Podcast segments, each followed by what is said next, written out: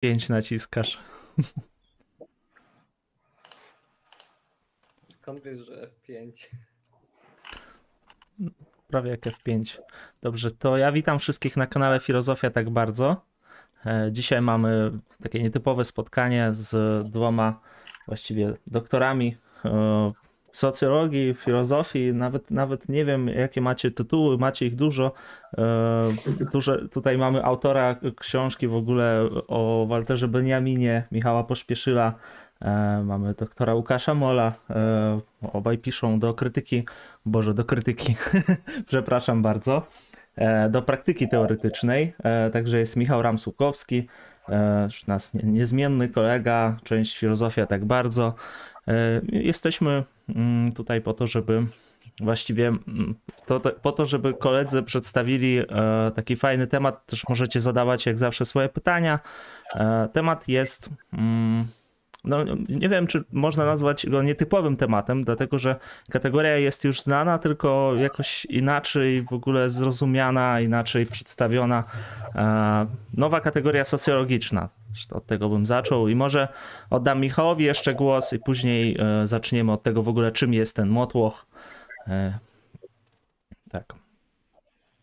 Michał, Michał Ramsowi, Michał Ramsługowski, tak. Proszę bardzo, mów. Dobrze, to pozwolę sobie, ogarniając troszeczkę temat, zrobić takie wprowadzenie.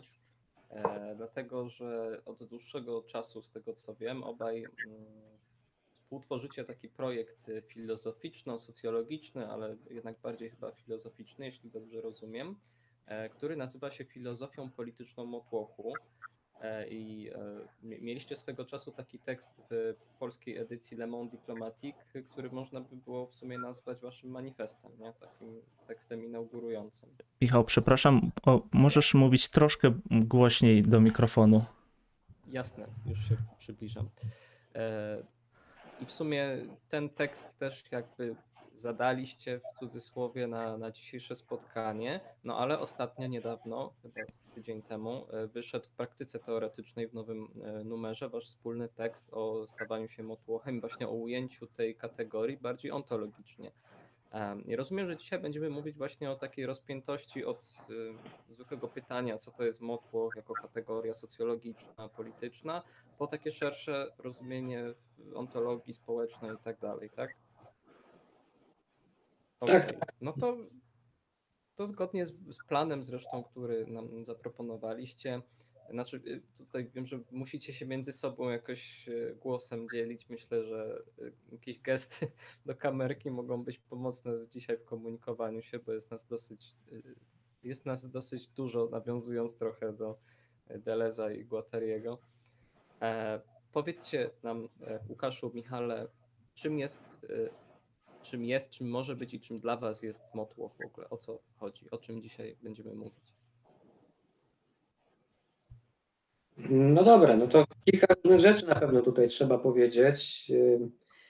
Na pewno takim punktem wyjścia dla nas zupełnie podstawowym było to, jak ta kategoria motłochu funkcjonuje powiedzmy w filozofii społeczno-politycznej, tak? E, Że to jest pewnego rodzaju odrzut struktury społecznej, pewna resztka, która nie mieści się w porządku klasowym czy w porządku stanowym, tak? Nie jest to klasa, która ma, która ma swoje miejsce e, ze względu na to, czy posiada środki produkcji. E, Nie jest to też jakiś podmiot polityczny, który jest włączony. Są to wszystkie grupy, które przez filozofów polityki, w zasadzie od antyku do nowoczesności, na różne sposoby były wykluczane e, z kręgu takiej zdrowej tkanki społecznej. To były bardzo różne grupy historycznie. To mogli być heretycy, to mogli być migranci, to mogły być prostytutki, to mogli być bezdomni, włóczędzy, e, jakieś mniejszości rasowe czy, czy, czy seksualne, e, jakieś grupy wędrownych robotników, e, tragarzy, wiedźmy, piraci itd., tak itd. Tak? Jak poczytamy różnych, różnych filozofów, to nawet u tych najbardziej tak zwanych postępowych, którzy myślą o budowie takiego podmiotu e, politycznego, który ma być egalitarny, równościowy, inkluzywny, gdzieś zawsze ten motłoch wraca. On jest czasem nazywany masą, czasem tłuszczą, e, czasem jakąś patologią, czasem lumpenproletariatem. Natomiast zawsze jest taka pokusa, żeby właśnie powiedzieć, no dobra, to są moje ziomki, robotnicy, na przykład, tak, albo chłopi, albo te kobiety, które protestują na ulicach, natomiast tutaj są ci, którzy moimi ziomkami nie są, tak, i to są ci bezdomni, to są ci narkomani, to są ci pijacy i tak dalej, i tak dalej. Więc nasze podejście, no takie, jak się z Michałem już znamy parę lat i rozmawiamy o filozofii polityki, zawsze nas ciągnęło jakoś w tym kierunku e, takich właśnie odrzutów, e, żeby też na początku w ogóle przemyśleć, dlaczego oni są odrzucani, dlaczego nawet najbardziej radykalny projekt, jakiś demokratyczny, anarchistyczny, komunistyczny, e, musi ten motłoch wyrzucać. Więc to jest taka pierwsza rzecz, wydaje mi się, od której zaczęliśmy e, w ogóle rozmawianie na temat tej kategorii, a później się pojawiły inne, szersze pomysły, rozumienia i tu, nie wiem, może Michałowi w tym momencie oddam głos, żeby kolejny, kolejny krok wykonał. Znaczy, ja bym zaczął w ogóle od filozofa, który mi się wydaje tutaj mm, jakoś porządkować te, to pojęcie. To znaczy, właściwie no się pierwszy raz historii filozofii po, pojawia jako, jako koncept, jako coś, co zostaje bardzo mocno przepracowane i staje się elementem całego, całego systemu, systemu filozoficznego, jednocześnie jest bardzo symptomatyczne, jak ono pracuje w tej filozofii. Mam na myśli Hegla, który, dla, którego, dla którego pojęcie motłochu jest takim pojęciem granicznym i w którego filozofii bardzo dobrze widać w ogóle, jak ono, patrząc, patrząc na to, jak ono funkcjonuje w filozofii Hegla, jesteśmy w stanie dużo lepiej zrozumieć to, jak ono funkcjonowało w epokach wcześniejszych u filozofów poprzedzających Hegla, ale także to, co się dzieje, co się dzieje w nowoczesnej filozofii. Zwłaszcza dlatego, że Hegel jest jednym z zasadniczych filozofów tego, tego nowo, nowo, nowoczesnego projektu i jakby najlepiej wyraża paradoksy, paradoksy tej konstrukcji, którą jest Motłoch, tak? to znaczy projektu oświeceniowego, który ma być uniwersalny, ma, ma zapewniać emancypację, wolność i równość wszystkim e, w takim samym stopniu. Hegel bardzo szybko rozpoznaje, że ten projekt jest wewnętrznie sprzeczny, tak? to znaczy, że jest to, że jest to właściwie niemożliwe i że, że, że motłoch, czyli z jego perspektywy biedot, z jednej strony właśnie biedota, więc ci, te, wszystkie te grupy, o których, o których, wspomniał, o których wspomniał Łukasz, a więc nie, mieszczących się, nie mieszczące się w ramach e, mieszczańsko pojętego społeczeństwa obywatelskiego, zostają przez nie strukturalnie, strukturalnie wyrzucane i właściwie każdy taki doraźny sposób zapobiegania te, pojawiania się tej kategorii, y, y, kategorii biedoty jest, jest nieskuteczny, tak? to znaczy tylko reprodukuje ten problem zamiast go, zamiast go, zamiast go rozwiązywać. I takim zasadniczym punktem, który, czy tak zasadniczą cechą, którą, którą Hegel przypisuje Motłochowi, jest jego niezdolność do, do przyjęcia mieszczańskiej, nowoczesnej etyki pracy. Tak? To znaczy, Motłoch jest, jest taką dziwną kategorią, która nie jest po prostu, którą Hegel nie nazywa po prostu y, y, grup społecznych, które jeszcze nie poddały się nowoczesnemu projektowi, tak? to znaczy jakiegoś rezyduum z tych przeszłych epok tylko jest kategorią czy grupą społeczną, która wytwarza się w ramach tego nowoczesnego porządku e, społecznego, a więc jakby aktywnie odmawia udziału w tym, co jest stworzone po to, żeby, żeby zapewnić szczęście, dobrobyt, wolność, emancypację wszystkim grupom społecznym. I to się Heglowi przede wszystkim nie mieści w głowie, jak jest możliwe skonstruowanie projektu społecznego, który powinien wciągać wszystkich, a jednocześnie jest ogromna rzesza ludzi, którzy, którzy przede wszystkim dlatego, że nie chcą pracować na tych warunkach tej mieszczańskiej, luterańskiej etyki e, pracy, wolą pozostawać na, na zewnątrz, na zewnątrz tego projektu, a więc w pewnym sensie są takimi wtórnymi barbarzyńcami, tak? To znaczy sami wybierają życie na zewnątrz tego systemu, czy, czy w pewnym sensie jakby strukturalnie oni nie, nie są po prostu, strukturalnie nie są po prostu pozostałością po przeszłych formacjach społecznych, tylko są elementem czy wytworem tej nowej, nowej sytuacji i to, i to najbardziej, najbardziej wstrząsa Hegla, stanowiąc filozoficznej perspektywy niezwykle ciekawy przypadek czegoś, co jednocześnie jest pojęciem filozoficznym, a z drugiej strony sytuuje się już jakby na zewnątrz w ogóle filozofii, tak? To znaczy odsyła do czegoś, co, co jest właściwie antyfilozofią, tak? To znaczy jeśli o filozofii myślimy w kategoriach dyskursu, który jest państwowy, jest wytworzony w ramach państwa, przez instytucje państwowe od, od starożytności aż po, aż po społeczeństwo nowoczesne. Motłoch od samego początku jest tą kategorią graniczną, tak? to znaczy tym, co, co mieści się właściwie na zewnątrz filozofii. Filozofia od antyku aż po czasy współczesne ma z tą kategorią e, o, o, ogromny problem. Ja zapytam y, tak wiem, gwoli e, ścisłości, takiego też propedeutycznego y, obowiązku i klarowności. Sumie tutaj przede wszystkim mówimy o tekście Hegla, e, o zasadach filozofii prawa, tak? No bo w sumie tam głównie, chyba że jeszcze w pismach politycznych pojawia się kategoria e, motłochu. A żeby na przykład zrozumieć ten, to, czemu przeciwstawia się motłoch, myślicie, że na przykład tekst e, Maxa Webera o etyce protestanckiej i e, duchu kapitalizmu byłby tutaj dobrym punktem odniesienia? No zdecydowanie, w tym sensie, w jakim Hegel jest właśnie bardzo świadomym zresztą E, kontynuatorem Lutra, tak? to znaczy jakby rozpoznaje w Lutrze właśnie ten, ten, ten moment nowoczesnej rewolucji w, w protestantyzmie, właśnie w, e, w, protestanckiej etyce pracy, którą później Weber uzna za kamień węgielny nowoczesnego kapitalizmu i czegoś, co w ogóle jego zdaniem wytworzyło kulturowe warunki w ogóle do tego, żeby mogło się pojawić coś takiego jak nowoczesny kapitalizm. Jest oczywiście też elementem elementem tego sposobu myślenia, który jest, y, który, czy elementem w, w, w filozofii społecznej, filozofii społecznej Hegla. Rozumiem, a y, w sumie zgodzilibyście się, y, Łukaszu, musiałbyś się właśnie wyłączyć. Tak, zapomniałem.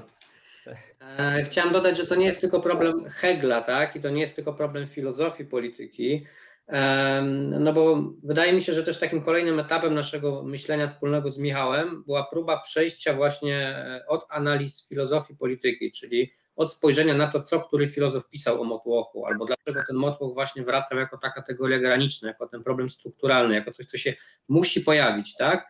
E, do takiego namysłu trochę bardziej socjologicznego e, i krytyki realnie istniejącego kapitalizmu, jak to się dzieje, że kapitalizm nie potrafi problemu motłochu rozwiązać, a wręcz przeciwnie, wręcz go stwarza w swoich kolejnych fazach, tak? Bo mogłoby się wydawać, że być może ten problem Hegla jest jakimś problemem partykularnym dla jego czasów, e, zapóźnionych Niemiec, tak, tego kapitalizmu, który się w Niemczech rodzi w XIX wieku, tej właśnie etyki protestanckiej, która jest, która jest taką ideologią przejściową od feudalizmu do kapitalizmu i gdzieś tam kapitalizm na jakimś dalszym poziomie e, sobie z motłochem poradzi, tak? Zapewni wszystkim dobrze płatną pracę, wszystkim da edukację, wszystkich osiedli e, w mieszkaniach, zlikwiduje jakieś nierówności między miastem a wsią, między, między koloniami a, metropoliami itd., tak itd. Tak Natomiast widzimy, że nic takiego się nie dzieje, tak? Być może nawet w, w ilościowych ramach moglibyśmy mówić o tym, że dzisiaj w XXI wieku na przykład mówiąc o urbanizacji slumsów e, na całym świecie, możemy mówić o tym, że motłoch jest w zasadzie wytwarzany na wszystkich kontynentach, tak? w największych metropoliach, w zasadzie w centrum kapitalizmu, tak? bo to nie są już e, jakieś e, wsie, które są niewłączone do systemu, tylko to jest serce,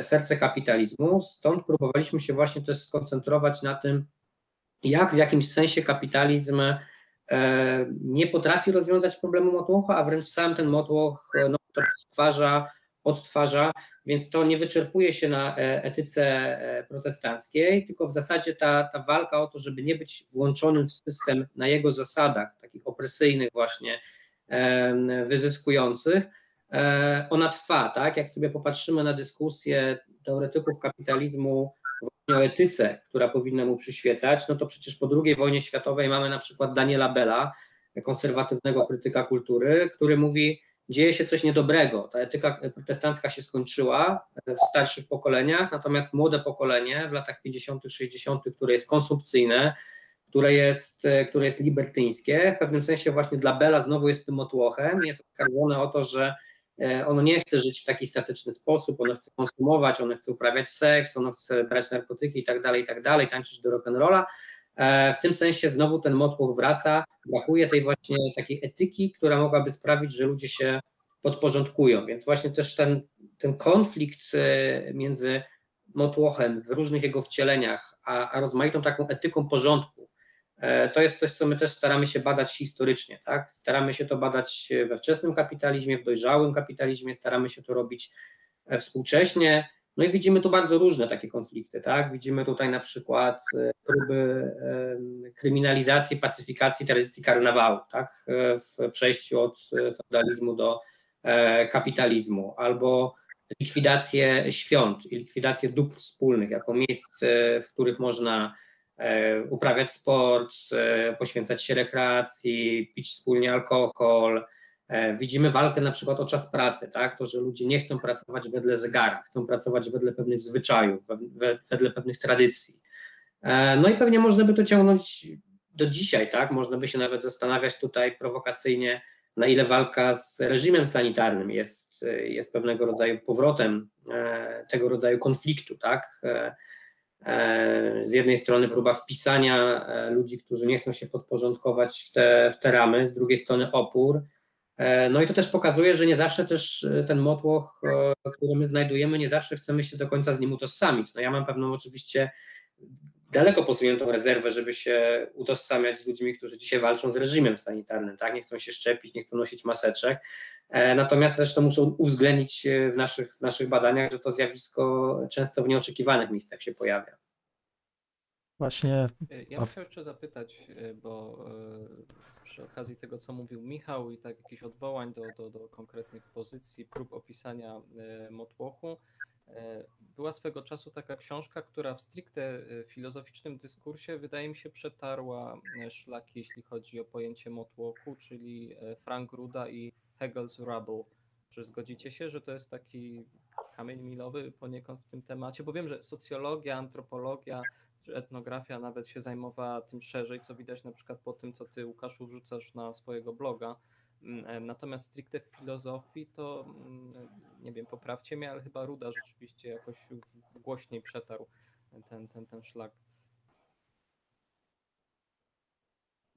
Znaczy, wydaje mi się, że, że i tak, i nie. To znaczy, że generalnie rzeczywiście jest to, jest to w ostatnim czasie książka, która wybiła ten pojęcie jako, jako tytułowe w ogóle dla, dla, dla tego projektu, który robi Ruda, tak? to znaczy przeczytania Hegla z perspektywy tej, tej kategorii, ale zasadniczo taki, taki namysł nad tym, przede wszystkim w tradycji marksistowskiej, nad tym czym jest biedota, lumpenproletariat, właśnie na temat tej relacji, w ogóle przejściu historycznego historycznej ewolucji samego pojęcia matłochów w pojęcie proletariatu Marksa i zastanawianiu się nad tym, jak, jak to, jak, jaka relacja zachodzi między tymi dwiema e, kategoriami, na ile, na ile Marks jest zainspirowany tym pojęciem w konstruowaniu potem swojego pojęcia e, proletariatu i jaką, jaką pozycję tutaj zajmuje z kolei pojęcie e, lumpen proletariatu i tak dalej, staje się, staje się istotnym momentem w ogóle całej tradycji marksistowskiej dwu, XX y, wieku. Prawdopodobnie Plechanow jeszcze pod koniec XIX wieku był pierwszym filozofem, który, e, który w ogóle zauważył, że istnieje tutaj jakieś strukturalne podobieństwo między tymi dwiema koncepcjami i sproblematyzował w ogóle fakt tego, że, e, że te dwie kategorie wydają się jednocześnie tak podobne, a tak różne, tak o czym mówił wcześniej Łukasz, tak? To znaczy mamy do czynienia z kolejnym bardzo uniwersalistycznym projektem, mam na myśli właśnie filozofię Karola Marksa, w którym znowu ten podział na to, co u Hegla funkcjonuje na podział między tym ułożonym, mieszczańskim, nowoczesnym społeczeństwem obywatelskim, motłochem jako tym odpadem, tym, co się nie mieści w granicach społeczeństwa obywatelskiego.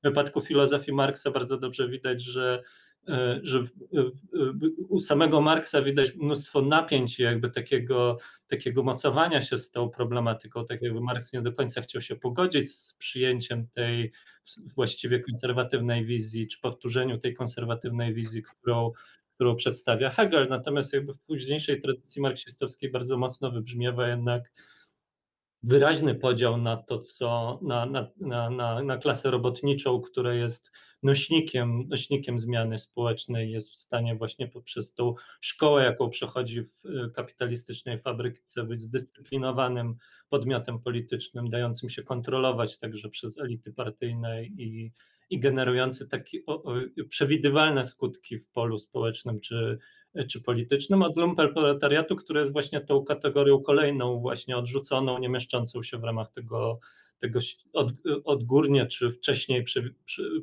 przygotowanego projektu politycznego. Tak, to może warto byłoby dodać, tak? Pytanie było o motłoch proepidemiczny, ale wczorajszy Marsz Wolności. Klasowo to dziwaczna mieszanka, pisze użytkownik pod e, nickname'em Gripex. E, klasowo to dziwaczna mieszanka, też z heglowskiej perspektywy bardzo nieracjonalne. To jest nawiązując do tego, o, o czym mówiłeś właśnie, Łukaszu, też e, powiedziałeś o różnych właśnie mm, takich ruchach sprzeciwu. Natomiast tutaj ruch proepidemiczny, Mhm. Mm, nie wiem, czy to, to jest to samo.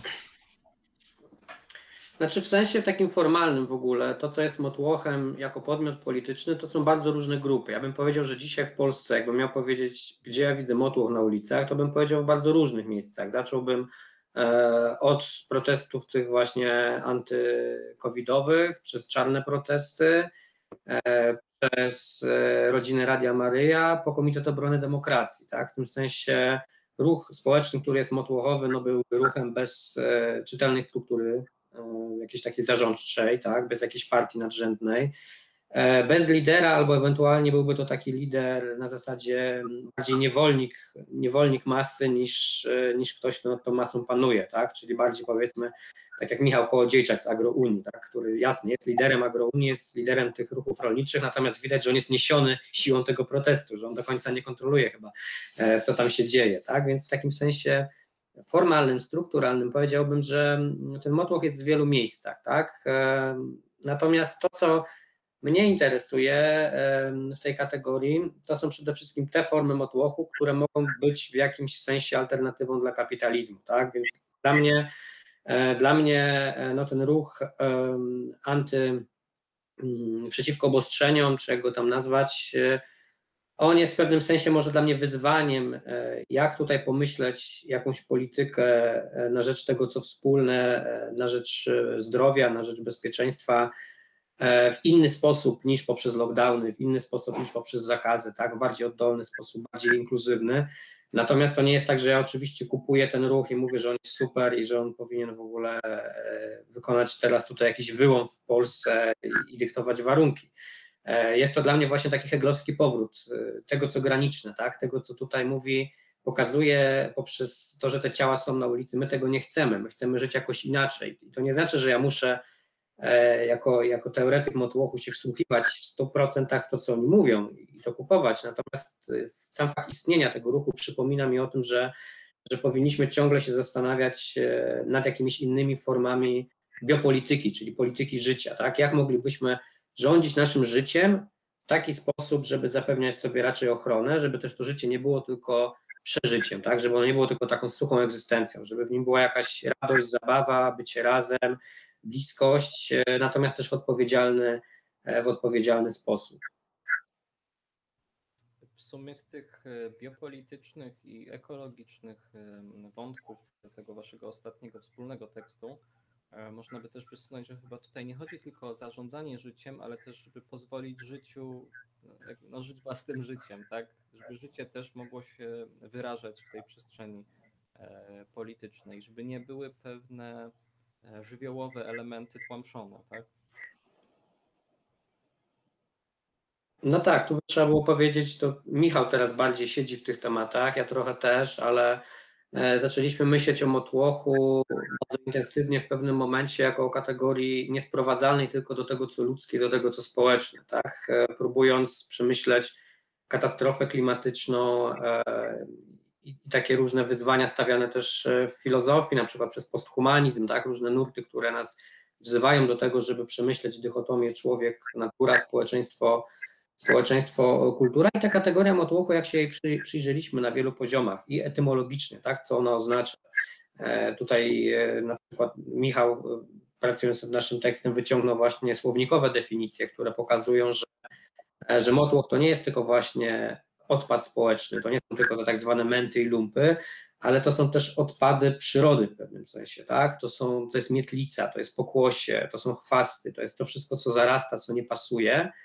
No i to oczywiście od razu, jak zaczęliśmy o tym rozmawiać, się pojawiły takie ciekawe wątki, jak na przykład u młodego Marksa mamy ten jego tekst o zbieraczach chrustu, kiedy on broni ich prawa, prawa biedoty właśnie do zbieractwa chrustu.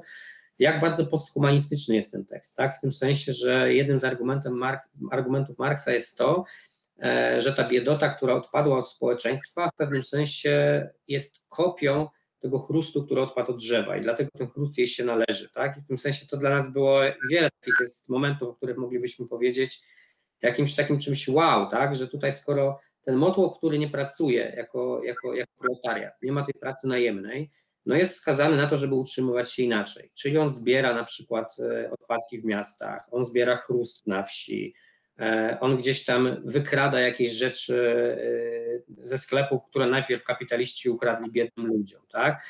Skłotuje, skłotuje mieszkania i tak dalej, i tak dalej, że to jest jakaś alternatywna ekonomia, tak? Alternatywny sposób utrzymania, który polega właśnie na reprodukowaniu tych odpadków. No i myśląc dzisiaj o katastrofie klimatycznej, o, te, o takiej metaforze, że my dzisiaj żyjemy w pewnym sensie na, na ruinach już cywilizacji, musimy myśleć już inaczej o przyszłości, no to taka praktyka właśnie bycia takim szmaciarzem, jak to jest u Walter, Walter, Waltera Benjamina, taka kategoria, e, właśnie zbieracza, który, który chodzi po mieście i zbierając śmieci, e, robi z przyszłości, która już, która już nie istnieje, coś nowego, tak? Otwiera jakieś nowe możliwości w ogóle bycia E, bycia razem, życia wspólnie, no była jakąś taką właśnie posthumanistyczną konstrukcją, w której ten szmac, szmaciarz, który ma w ogóle właśnie strój zrobiony z tych szmat, staje się jakąś taką postacią nieludzką, tak? w jakimś sensie taką zlepioną z odpadków przyszłości, a symbolizującą też jakiegoś rodzaju właśnie motłochową, kolorową, e, kolorową przyszłość.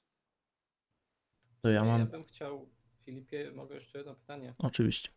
E, chciałbym jeszcze zapytać e, o Marksa, bo ty, Łukaszu, wspominałeś i chciałbym też przypomnieć o jednym tekście czy, czy wykładzie odczycie Michała, bo ty wspominałeś o tym, że Motłoch też w perspektywie, nie wiem, na przykład kapitału Marksa też nie chciał się podporządkować tej pracy według zegarka, temu, temu sformalizowaniu, znormatywizowaniu czasu i tak dalej. E, ty, Michale, swego czasu miałeś taki fajny odczyt czy y, anarchistkom wolno używać linijek i zegarków. Znaczy, tytuł brzmi y, pozornie absurdalnie, e, ale tam właśnie poruszałeś tę kwestię. Myślę, że to warto wspomnieć o tym teraz i polecić, bo to można na YouTubie znaleźć. Natomiast pytanie do Was, chociaż trochę też nawiązując do Łukaszu Twoich y, badań, Twoich prac, jak ten motłoch w perspektywie na przykład takiej kategorii Marksa jak lumpen proletariat, jak w ogóle w perspektywie marksizmu, który e, dotychczas no jakby był wiodącą perspektywą ujmującą jakąś emancypację na płaszczyźnie ekonomicznej. E, jak ten wasz projekt, ta, ta wasza perspektywa motłochu się ma? Czy na przykład ta kategoria, tylko ta figura późnego Marksa, o której ty piszesz Łukaszu często, e, czy ona tutaj też pełni jakąś rolę, czy Marks może jest tutaj jednak raczej, nie wiem, jakimś balastem niepotrzebnym. Jak to widzicie? Michał może zacznie od tej kwestii związanej z zegarkami i czasem, a może ja później do tego Marksa mm, coś, coś powiem. Okej, okay, to znaczy e, to jest też element tego, tego argumentu, który próbujemy rozwijać w naszym tekście z ostatniego numeru e, praktyki teoretycznej, to znaczy E, zdenaturalizowania, zdenaturalizowania takiej, takiej linearnej opowieści o, o, historii, o historii postępu, w której, w, w, w, której elementem jest, elementem jest, elementem jest właśnie to, ta kategoria, kategoria motłochu. To znaczy w, w, te, w tej, w tradycji myślenia o historii, która została zapoczątkowana pod, pod koniec XVIII wieku, a którą, którą bardzo intensywnie rozwija Hegel i później ona stanie się także elementem takiej marksistowskiej e, ortodoksji. Historia jest ujmowana w ramach, e, w ramach pewnych formacji społeczno-ekonomicznych, w których zasadniczo mamy do czynienia z przyrostem emancypacji, wolności, tak, wyzwolenia spod feudalnego panowania, arbitralnych zasad, e, właśnie miar i reguł, które są bardzo lokalne, rozproszone nie ujęte w jeden, w jeden, w jeden reżim. Co, jak wiemy z, z, takiej szkolnej wersji historii, zwykle jest przedstawiane właśnie w taki sposób, że ten oświeceniowy uniwersalizm jest tym momentem, w którym ludzie zostają wyzwoleni z tego, z tego despotyzmu tych lokalnych wataszków, feudałów e, i, i ustanawia uniwersalizm praw, który, który de facto emancypuje te, te masy zdane właściwie wyłącznie na, na, kaprys, na kaprys tych lokalnych panów. I w, ty, w tej perspektywie, o, o, tym jest mniej więcej mój ten e, referat o, o, o krytyce miar, w tej perspektywie wynalezienie w ogóle takiego, takiego zunifika, zunifikowanego systemu miar pojawia się nieprzypadkowo właśnie podczas rewolucji francuskiej. Tak? To znaczy to marzenie o tym, że stworzymy świat, który będzie czytelny, w którym wszystko będzie funkcjonowało wedle jednego zespołu, zespołu zasad i, i praw jest, jest, jest elementem tego, tego oświeceniowego, oświeceniowego projektu który, który właśnie wydaje się taki oczywisty, przeźroczysty, znaturalizowany, który kupujemy jako tę wersję historii, która nie podlega właśnie żadnej, żadnej dyskusji.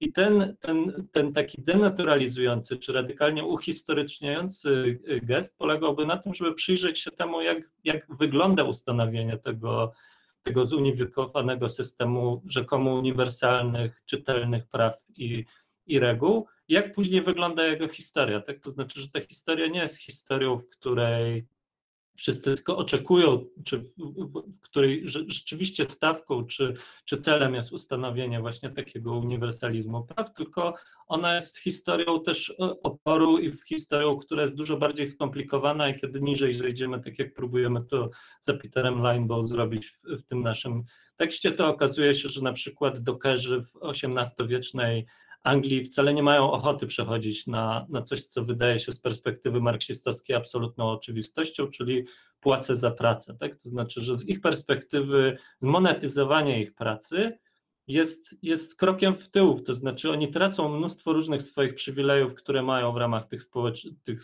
tych, tych relacji społecznych, które funkcjonują przed ustanowieniem tych oświeceniowych systemów y, y, prawnych, powodują, że oni stają w obronie czegoś, co wydaje, co z takiej, takiej linearnej perspektywy może, się wydawać e, reakcyjne, bronią czegoś, co pochodzi z przeszłości, co się w ogóle nie mieści w porządku takiego, takiego linearnego myślenia, myślenia o postępie. I jakby dostrzeżenie tej, w, tych, w tych walkach tego momentu racjonalności i zrozumienia tego, że, że, że one były, były, te walki toczyły się w imię jakiejś wspólnej formy życia, jakichś przywilejów, jakiejś formy właśnie obrony dóbr, dóbr wspólnych, które, którym, przeciwko którym jakby zmonetyzowanie ich pracy jest, jest robione, pokazuje właśnie, że ta historia, jeśli zejść niżej, okazuje się dużo bardziej skomplikowana i nie mieszcząca się w ramach takiego wielkiego stadialnego myślenia na temat linearnego wzrostu i niekończącego się postępu.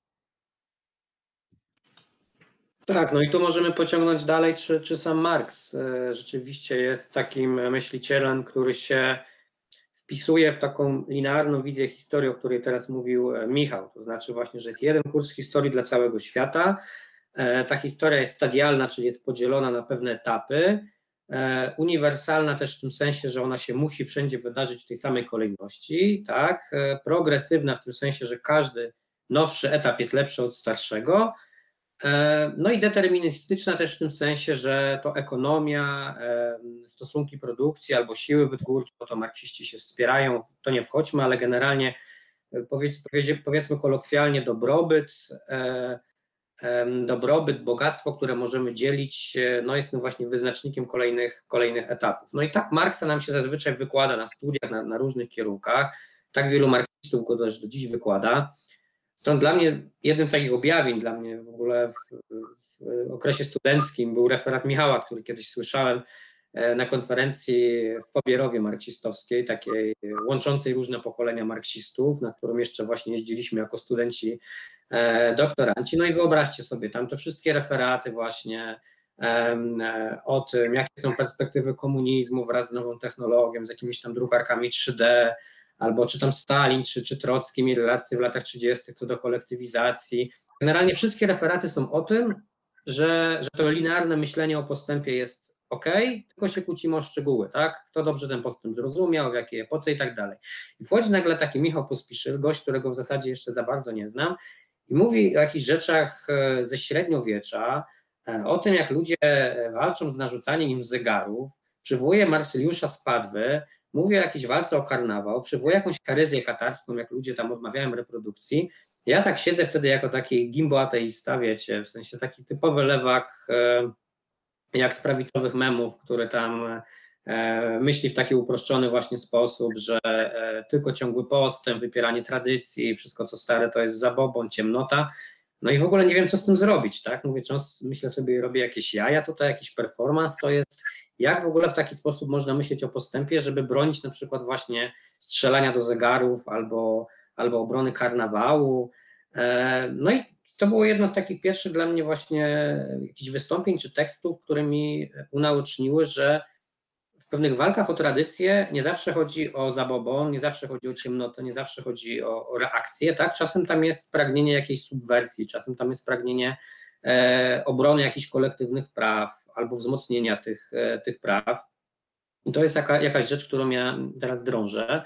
E, no i pytanie o Marksa, tak? Czy, czy Marks by, by, w jakimś stopniu, przynajmniej w jakichś swoich momentach, w jakichś okresach życia, w jakichś tekstach, byłby skłonny się zapisać do tego e, obozu, który my z Michałem reprezentujemy? No ja uważam, że momentami tak, momentami nie. To znaczy jest sporo u niego takich właśnie momentów, kiedy on jest zwolennikiem tej linearnej historii, a to też dlatego, że on traktuje to po prostu jako nowoczesną naukę. Chce być naukowy, chce być na czasie, no ma też swoje ambicje pewne jako polityk i, i jako, jako badacz, więc e, no nie może sobie pozwolić na jakąś zbyt odważną e, polemikę z nauką, e, nauką w takim scientystycznym sensie, nie, mówię tutaj o, nawet o filozofii czy, czy naukach społecznych.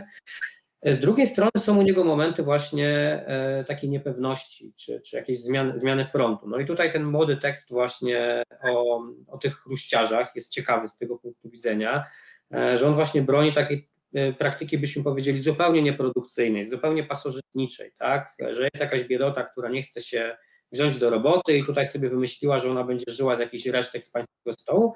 Wchodzi młody Marks i mówi generalnie, że należy tego, e, należy tego bronić.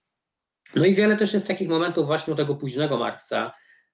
Michał wspominał, że, że o tym pisałem w kilku miejscach, czyli tutaj taki Marks z końcówki życia, E, którego interesuje alternatywna koncepcja bogactwa, czyli interesują go właśnie takie wspólnotowe, komunalne formy bycia razem, e, gdzie bogactwo nie wyraża się e, tylko i wyłącznie przez sumę wyprodukowanych dóbr, tylko właśnie przez pewien taki model, powiedzielibyśmy, wspólnej biesiady, wspólnego dzielenia się tym co, tym, co jest. I tutaj to bogactwo nie ma tylko charakteru towarów, ale ma właśnie charakter mocno też przyrodniczy, jeśli chodzi o dostęp do, do czystej przyrody, do dobrego środowiska, do pewnych wspólnotowych rytuałów, do, do pewnych właśnie takich tradycji e, jedzenia razem, pracowania razem, bawienia się razem, mieszkania razem, tego wszystkiego, co, co też kapitalizm i nowoczesność jakoś nam odbiera, tak? zamykając nas w tych burżuazyjnych rodzinach, e, osiedlając nas w klitkach, e, w blokach, jakoś zmuszając do pracy zdalnej w tym momencie, separując nas po prostu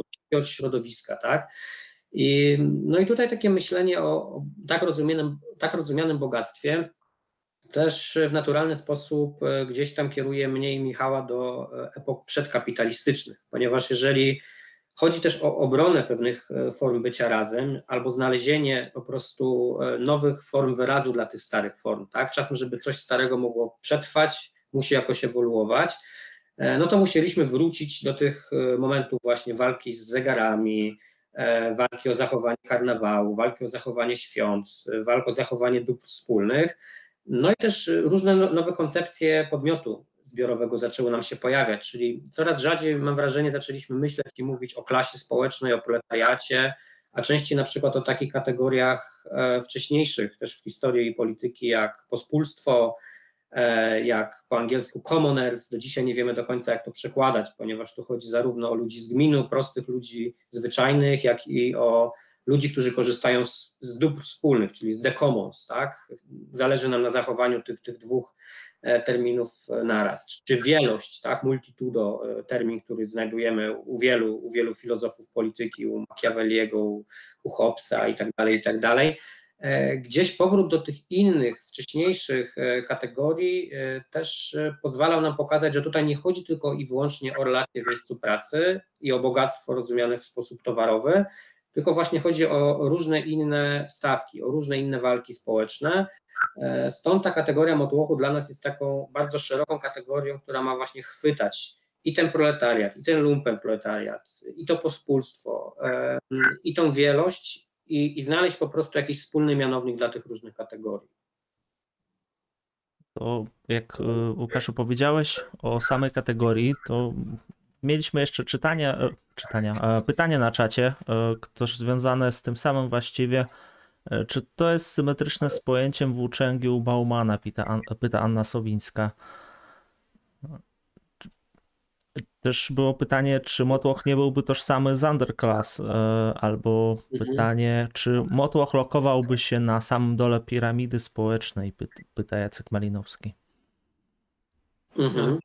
To, to jest bardzo, to, to ostatnie pytanie jest bardzo ważne też w, nawet w kontekście tego, o czym e, pisze e, Hegel, który, który rozróżnia między biednym i bogatym motłochem. Tak? To znaczy, on uznaje, że na przykład hazardziści, czy w ogóle właśnie tacy kapitaliści, którzy grają w super ryzykowny sposób i jakby ich celem nie jest praca i właśnie przyjęcie tej etyki, protestanckiej etyki pracy, tylko, tylko właśnie zbytkowania tego bogactwa, które, e, które posiadają, czy, czy właśnie ryzykowanie nim w taki sposób, który wydaje się kompletnie nieracjonalny z perspektywy tej, tej moralności czy tej etyki protestanckiej, sprawia, że strukturalnie on pełni dokładnie tę samą funkcję, tak? to znaczy sytuuje się dokładnie na zewnątrz, na zewnątrz e, społeczeństwa obywatelskiego, w tym dlatego, dlatego Hegel nazywa, nazywa, go, e, nazywa tę, tę grupę bogatym, bogatym motłochem.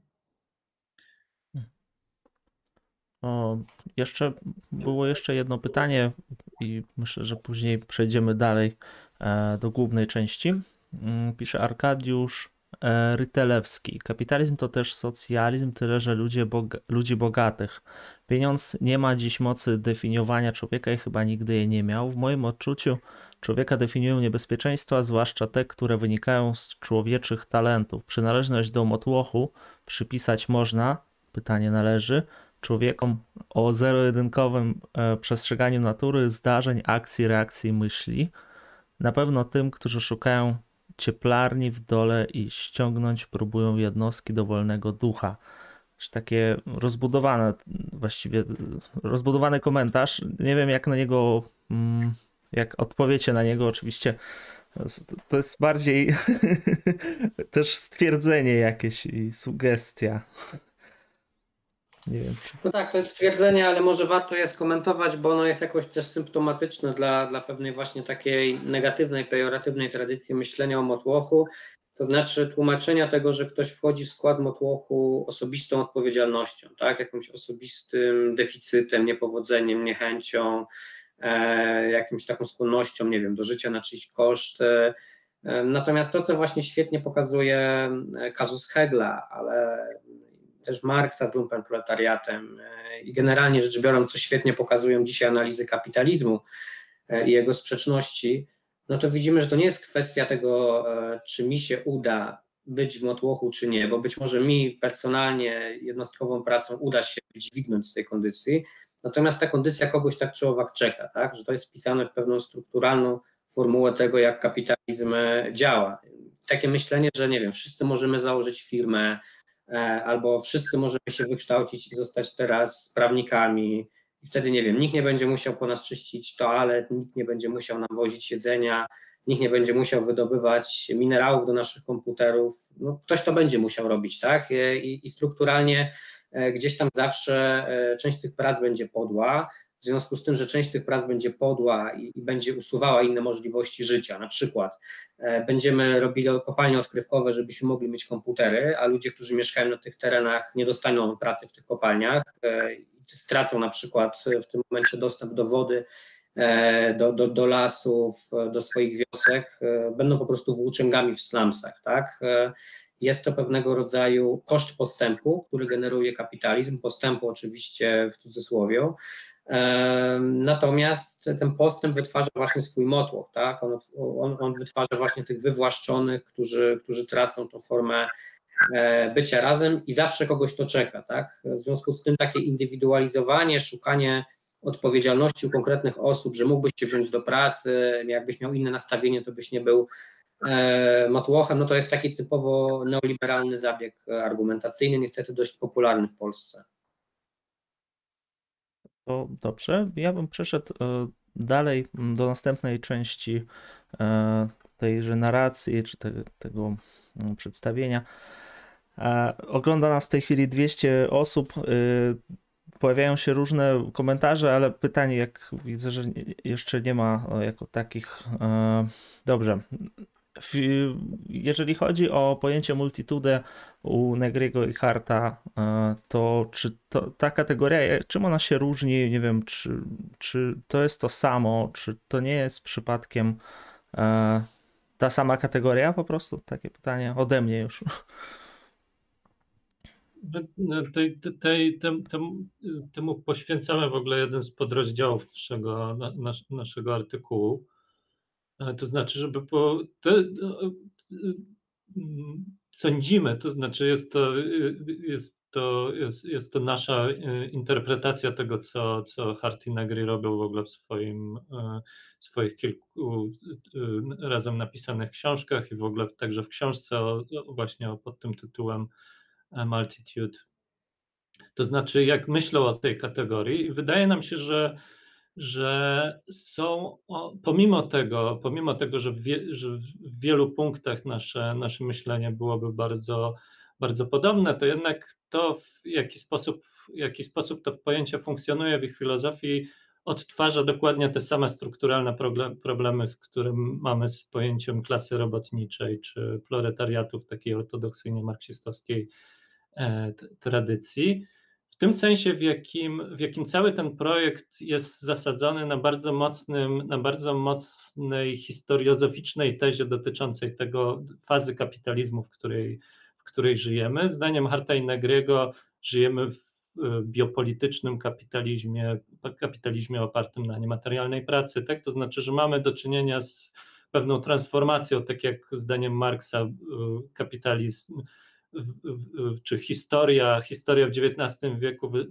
awangardę historycznych zmian wyznaczały fabryki, uprzemysłowienie, klasa robotnicza i tak dalej. I to tam należało lokować jakby nadzieje związane ze zmianą społeczną i przyszłym ustrojem społeczno-ekonomicznym. Hart i Negri mówią dokładnie to samo, tylko mówią, że sytuacja się zmieniła, teraz klasa robotnicza jest podmiotem z przeszłości, żyjemy w czasach, w których tą dominującą, do, do, hegemonicznym sposobem produkcji jest oparty na wiedzy, wytwarzaniu afektów, e, języków i tak dalej wobec czego jakby reprodukują ten sam sposób myślenia, w którym mamy do czynienia z jakąś, jakimś uprzywilejowanym podmiotem politycznym, który wyznacza nam jakby, y, wyznacza nam porządek tej, tej, tej przyszłości, który w dodatku jest podłączony pod pewne ekonomiczne procesy i w dodatku jest podłączony pod właściwie samo centrum samo, jeśli chcieć literalnie czytać ten, ten, ten pomysł, czyli właśnie w taki sposób, jak przed chwilą przedstawiłem, to właściwie powinniśmy uznać, że w gruncie rzeczy awangardą polityczno-społecznej zmiany powinny być, powinni być y, pracownicy korporacji z Doliny Krzemowej, pracownicy uniwersytetów i tak dalej, czego oni jeśli przyjrzeć się im książkom, wcale nie robią. Tak? To znaczy, jak próbują znaleźć jakieś przykłady ruchów społecznych, które je inspirują, ich inspirują, to odnoszą się dokładnie do tych samych przykładów, y, które, które inspirują także nas, ale właśnie są one usytuowane dokładnie na zewnątrz tego systemu społeczno-ekonomicznego, tak? Zapatystów, Kurdów, ruchy społeczne walczące z wywłaszczaniem ziemi, wody i tak dalej. A więc y, a więc grupy społeczne, które są, które funkcjonują w całkiem innym reżimie ekonomicznym niż ten, który oni uważają za wyznaczający, e, wyznaczający przyszłość. I z tym też wiąże się być może bardzo scholastyczna różnica, jaką próbujemy przeprowadzić między, między pojęciem wielości i motłochu, że pojęcie wielości naszym zdaniem, jeśli, jeśli czytać je właśnie przez, przez soczewkę tej teorii Harta i Negriego byłoby bardzo mocno oparte jednak na bardzo zindywidualizowanych pragnieniach i jednostkach, z, który, z których interesie jest wprawdzie zbudowania spo, z porządku społecznego, który byłby egalitarny, pozbawiony własności prywatnej i tak ale punktem odniesienia jest bardzo zatomizowana jednostka, która, która w wyniku swojej kalkulacji rachuje, że w gruncie rzeczy może nie opłaca się tak konkurować, przepychać łokciami, tylko opłaca się budować rodzaj jakiejś jakiegoś wspólnego projektu społecznego, który byłby oparty na spółdzielczości, współpracy i tak dalej. Wydaje nam się, że, że krytykę społeczną należy zacząć właśnie jeszcze wcześniej, tak? to znaczy należy odrzucić w ogóle te koncepcje podmiotowości, w której jesteśmy w stanie pomyśleć sobie o indywidualnym, racjonalnym podmiocie, który podejmuje te ekonomiczne rachunki i wybiera, że jednak wolałby współpracować, a nie konkurować. Tak? To znaczy, że że tu, że tu w, tym, w tym punkcie tkwiłaby jakaś taka metafizyczna czy taka ontologiczna różnica między tymi, między tymi podejściami. Czyli w sumie y, też wpisywalibyście się y, krytycznie gdzieś w taki antyeuropocentryzm, y, antyprogresywizm, tak? Coś takiego. W sensie trochę y, radykalna wersja dialektyki oświecenia, może też y, Adorna i Horkheimera. Dobrze to rozczuję. Myślę, że, że różnica między naszym podejściem a tym, które jest w dialektyce oświecenia, byłaby bardzo istotna z tego punktu, że, że tu nie chodzi, nie chodzi tak jak u Adorno i Horkheimera o, wyłącznie o taką, taką negatywną krytykę oświecenia, tak? to znaczy, że mamy do czynienia po prostu z jakimś oświeceniowym totalitaryzmem, kolejną formą właśnie tej kultury masowej, która ich przeraża właściwie z takich bardzo elitarystycznych pozycji jest przeprowadzana ta, ta krytyka, tylko wręcz przeciwnie, to znaczy obejrzeć historię nowoczesności z perspektywy walk, które są kompletnie niezauważalne z, w dialektyce oświecenia, bo w, w, dialektyce oświecenia właściwie wszystko jest uwikłane jakby w ten system, nie ma wobec niego zewnętrza, jest, jest wyłącznie jest wyłącznie hegemonia tego, tego masowego społeczeństwa i późnego kapitalizmu jako jego ekonomicznej postaci, natomiast nie mamy do czynienia z żadnymi, w ogóle możliwością pomyślenia wobec tego systemu e, alternatywy. Tak? To znaczy w tym sensie Motłoch znowu, jako ta kategoria filozofii heglowskiej mieszcząca się na granicy, na, na, na, na zewnątrz tego społeczeństwa, jest tym momentem, który umożliwia znowu zdenaturalizowania, powiedzenia tej historii o dialektyce oświecenia z innej perspektywy, że ona jest uwikłana w całe mnóstwo konfliktów, alternatyw, zablokowanych ścieżek i tak dalej, które są kompletnie niewidoczne z takiej pisanej właśnie z lotu ptaka opowieści, opowieści dialektyki oświecenia. Nie? Czyli y, by się poniekąd wpisywało w to, co y, David Graeber w niedawno wydanej po polsku antropologii anarchistycznej w fragmentach nazywał takim, e, mi się to przynajmniej tak kojarzy, rewolucyjnym e, wycofaniem się. To znaczy, że my nie bierzemy udziału w tej dychotomicznej, może omen omen właśnie dialektycznej walce jakiejś awangardy krytycznej właśnie w stylu Adorna i Horkheimera uosobionych w nich versus przemysł kulturowy i kapitalizm, tylko my odstępujemy od tej walki, nie wiem, gdzieś uciekamy do lasu, tak, jak szanimy wszystko, wyjeżdżamy w Bieszczady, gdzieś wracamy do jakichś alternatywnych e, metod organizowania życia od dołu, tak, można by to nazwać. Znaczy to, co jest jeszcze, to wydaje mi się u, u Greibera jakoś e, cenne i w ogóle przestawiające ten sposób myślenia i w którym, w którym ta ucieczka musi być myślana właśnie w taki przestrzenny sposób, tak? To znaczy, że ona jest dostępna wyłącznie dla tych wszystkich, którzy żyją na skłotach, w górach, właśnie jadą w, w, w Bieszczady i wycofują się z systemu społeczno-ekonomicznego w takiej, takiej postaci, tylko jakby pokazania, że tego, tych alternatyw jest całkiem sporo w tym, w samym środku tego systemu, tak? Coś, co, co w ogóle wydaje się kuriozalne z perspektywy takiej opowieści jaką, jaką snują Adorno i Horkheimer. E, Greber pokazuje właśnie, że, że w gruncie rzeczy tej, tej, tej, tego rodzaju współżycia, takiego, takiego oddolnego anarchizmu czy, czy bazowego komunizmu, jak go on nazywa, właściwie bez niego cały ten system nie byłby w stanie się reprodukować. Jeśli przyjrzeć się, wyjść trochę jakby z tej perspektywy, nieco rozszczelnić naszą polityczną wyobraźnię, okazuje się, że tego, że tego jest dużo więcej niż, niż byśmy byli przypuszczać. Tak, no i tutaj jest bardzo ważna, wydaje mi się, właśnie też ta różnica w rozumieniu kategorii zewnętrza. Z jednej strony u Negriego i Harta, z drugiej u, u Grebera, bo tak jak wskazał właśnie Michał, u Negriego i Harta od samego początku, i to najbardziej widać w książce Imperium, e, tej, tej pierwszej książce ich trylogii, jest widoczna teza o zaniku zewnętrza. To znaczy jest taka teza o tym, że kapitalizm wchłonął wszelką alternatywę. Po tym jak upadł blok radziecki, jak stały te projekty antykolonialne, jak kapitalizm spenetrował też w sensie technologicznym wszelkie możliwe puszcze, głębiny oceanów, Antarktydy i tak dalej, nie ma się już gdzie schować, tak? W tym sensie nawet już właśnie nie można wyjechać w góry, bo nawet tam nie jesteśmy w stanie stworzyć żadnej e, alternatywy, no i w związku z tym Negri Hart mówią, ta droga jest zamknięta, musimy myśleć e, w ramach przekształceń wewnątrz kapitalizmu, no i oczywiście dla nich najlepiej by było, gdyby, e, bo oni są dziedzicami tej tradycji myślenia E, włoskiego o autonomii, czyli generalnie celem klasy robotniczej i wszystkich innych podmiotów powinna być autonomia wobec kapitału, czyli rozwinięcie jakiegoś zewnętrza. Ale sposób, w jaki oni się zabierają do tego zadania, jest dla nas szalenie problematyczny, ponieważ oni w pewnym sensie zakładają, że kapitalizm już przygotował swoich grabarzy, tak? że ta wielość, którą kapitalizm skomunikował przez sieci internetowe, przez e, telefony, media, e, łańcuchy produkcji, sprawia, że tak naprawdę my tylko musimy się wycofać, zdystansować trochę od tych, e, od tych dóbr, e, od tych dobrodziejstw, które kapitalizm stworzył i użyć ich inaczej. Tak? W związku z tym na przykład um, ludzie, którzy pracują w IT i zarabiają, nie wiem, po 15 tysięcy złotych miesięcznie, e, mają nadzieję Negri Hard, któregoś dnia wykorzystają swoją wiedzę, swoje, swoje sprzęty po to, żeby zabawić się bycie hakerami i stworzą nam tutaj jakieś zewnętrzne, tak?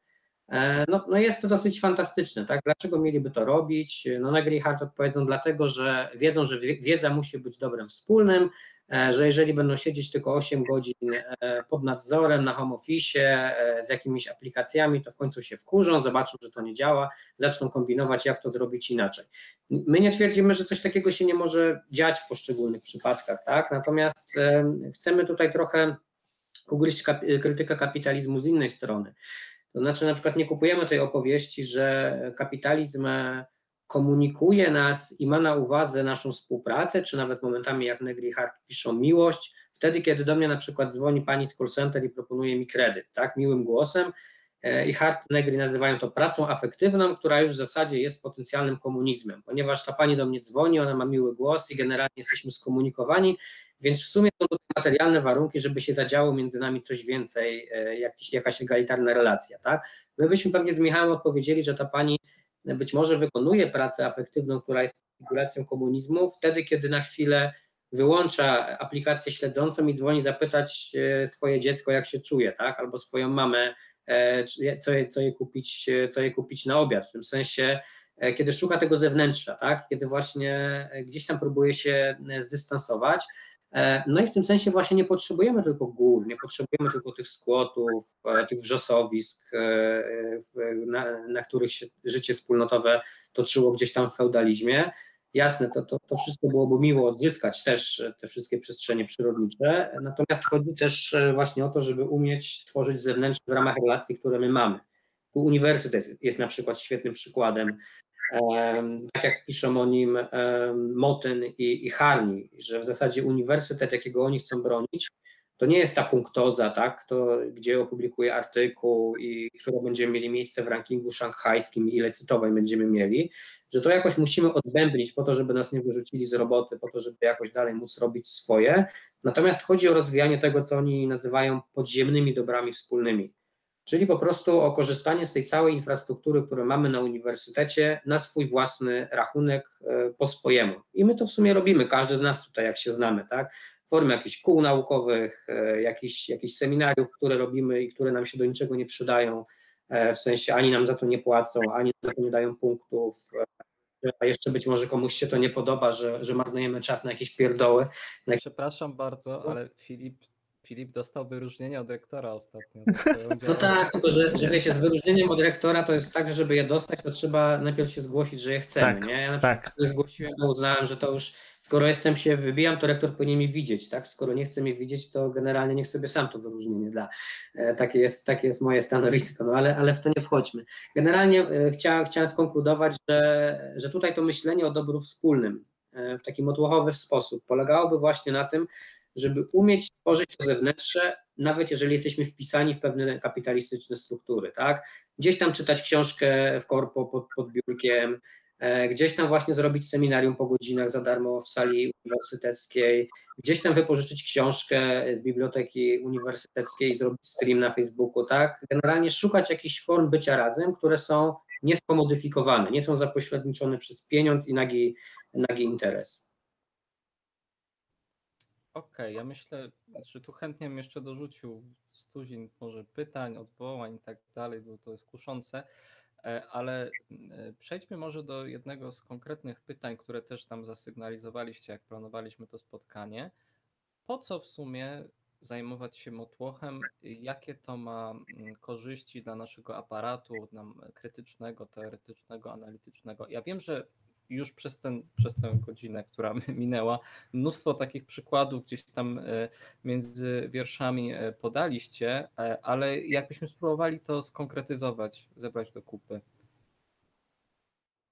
No ja myślę, że takim syntetyzującą korzyścią płynącą z zajmowania się tym mo- motłochem właśnie jako tym, co jest na marginesie, na krawędzi, na, na, na zewnątrz społeczeństwa obywatelskiego, zdenaturalizowanie każdego porządku społecznego. Tak? To znaczy każdy, każdy system społeczny ma to do siebie, że próbuje się przedstawić jako bezalternatywny, jako owoc e, postępu, jako owoc, e, jako najlepszy z możliwych, jako najlepszy z możliwych światów.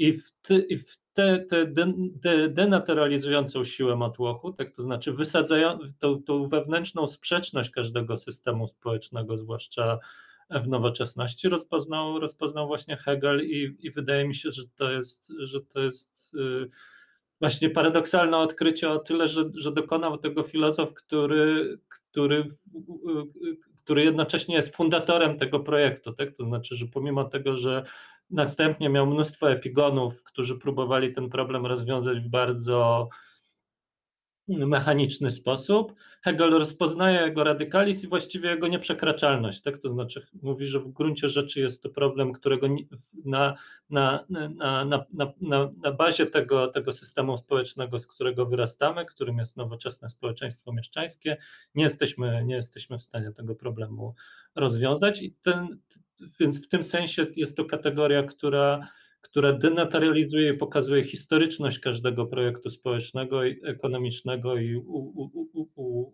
czyni go jedną z wielu możliwości, a nie jedyną i e, możliwą.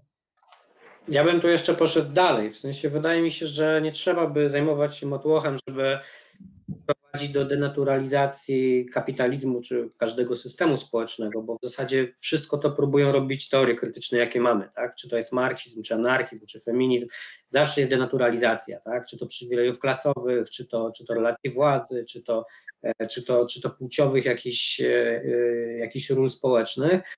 Natomiast to, co moim zdaniem my z Michałem być może zyskujemy, akurat idąc w motłoch, nie w te tradycje już dobrze zakorzenione, to jest pokazanie, że poza denaturalizacją, czyli poza rozbiciem właśnie tej iluzji, e, że jest możliwy jakiś tutaj postęp włączający wszystkich, e, koncentrując się na tych praktykach motłochu, czyli na sposobach, w jakich e, grupy motłochowe próbują przetrwać, w jakich próbują żyć, uciekać władzy, tworzyć jakieś wspólnoty, dzielić się ze sobą, mamy też coś pozytywnego do zaoferowania, tak? To znaczy taka krytyka E, innego rodzaju jest raczej negatywna, tak? Jest takim e, włożeniem e, kija w szprychy i pokazaniem, patrzcie, to się nie domyka, bo jest sprzeczność klasowa, to się nie domyka, bo jest patriarchat, to się nie domyka, bo jest rząd i on uciska zwykłych ludzi.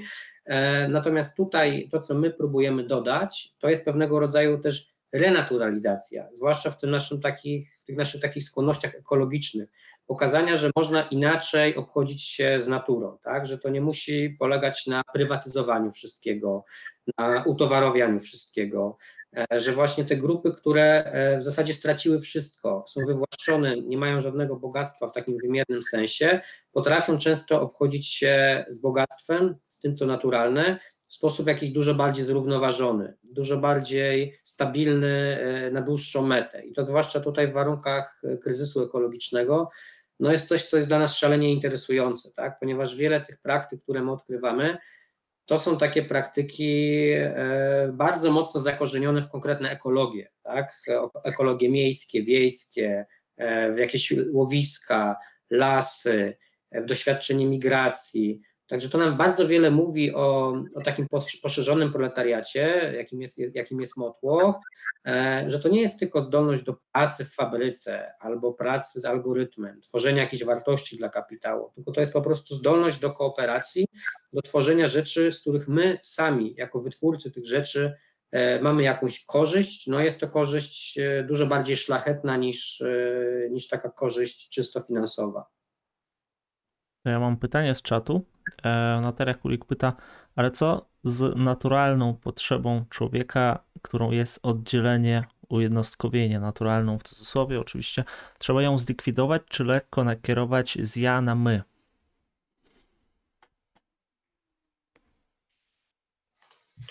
No to jest wielki tutaj problem, no bo jak wiemy, my jesteśmy uwikłani w takie myślenie albo jednostka kontra wspólnota, no i tutaj myślenie liberalne coś takiego nam proponuje, tak, że trzeba chronić tej jednostki, żeby ona nie została przez kolektyw jakoś stłamszona.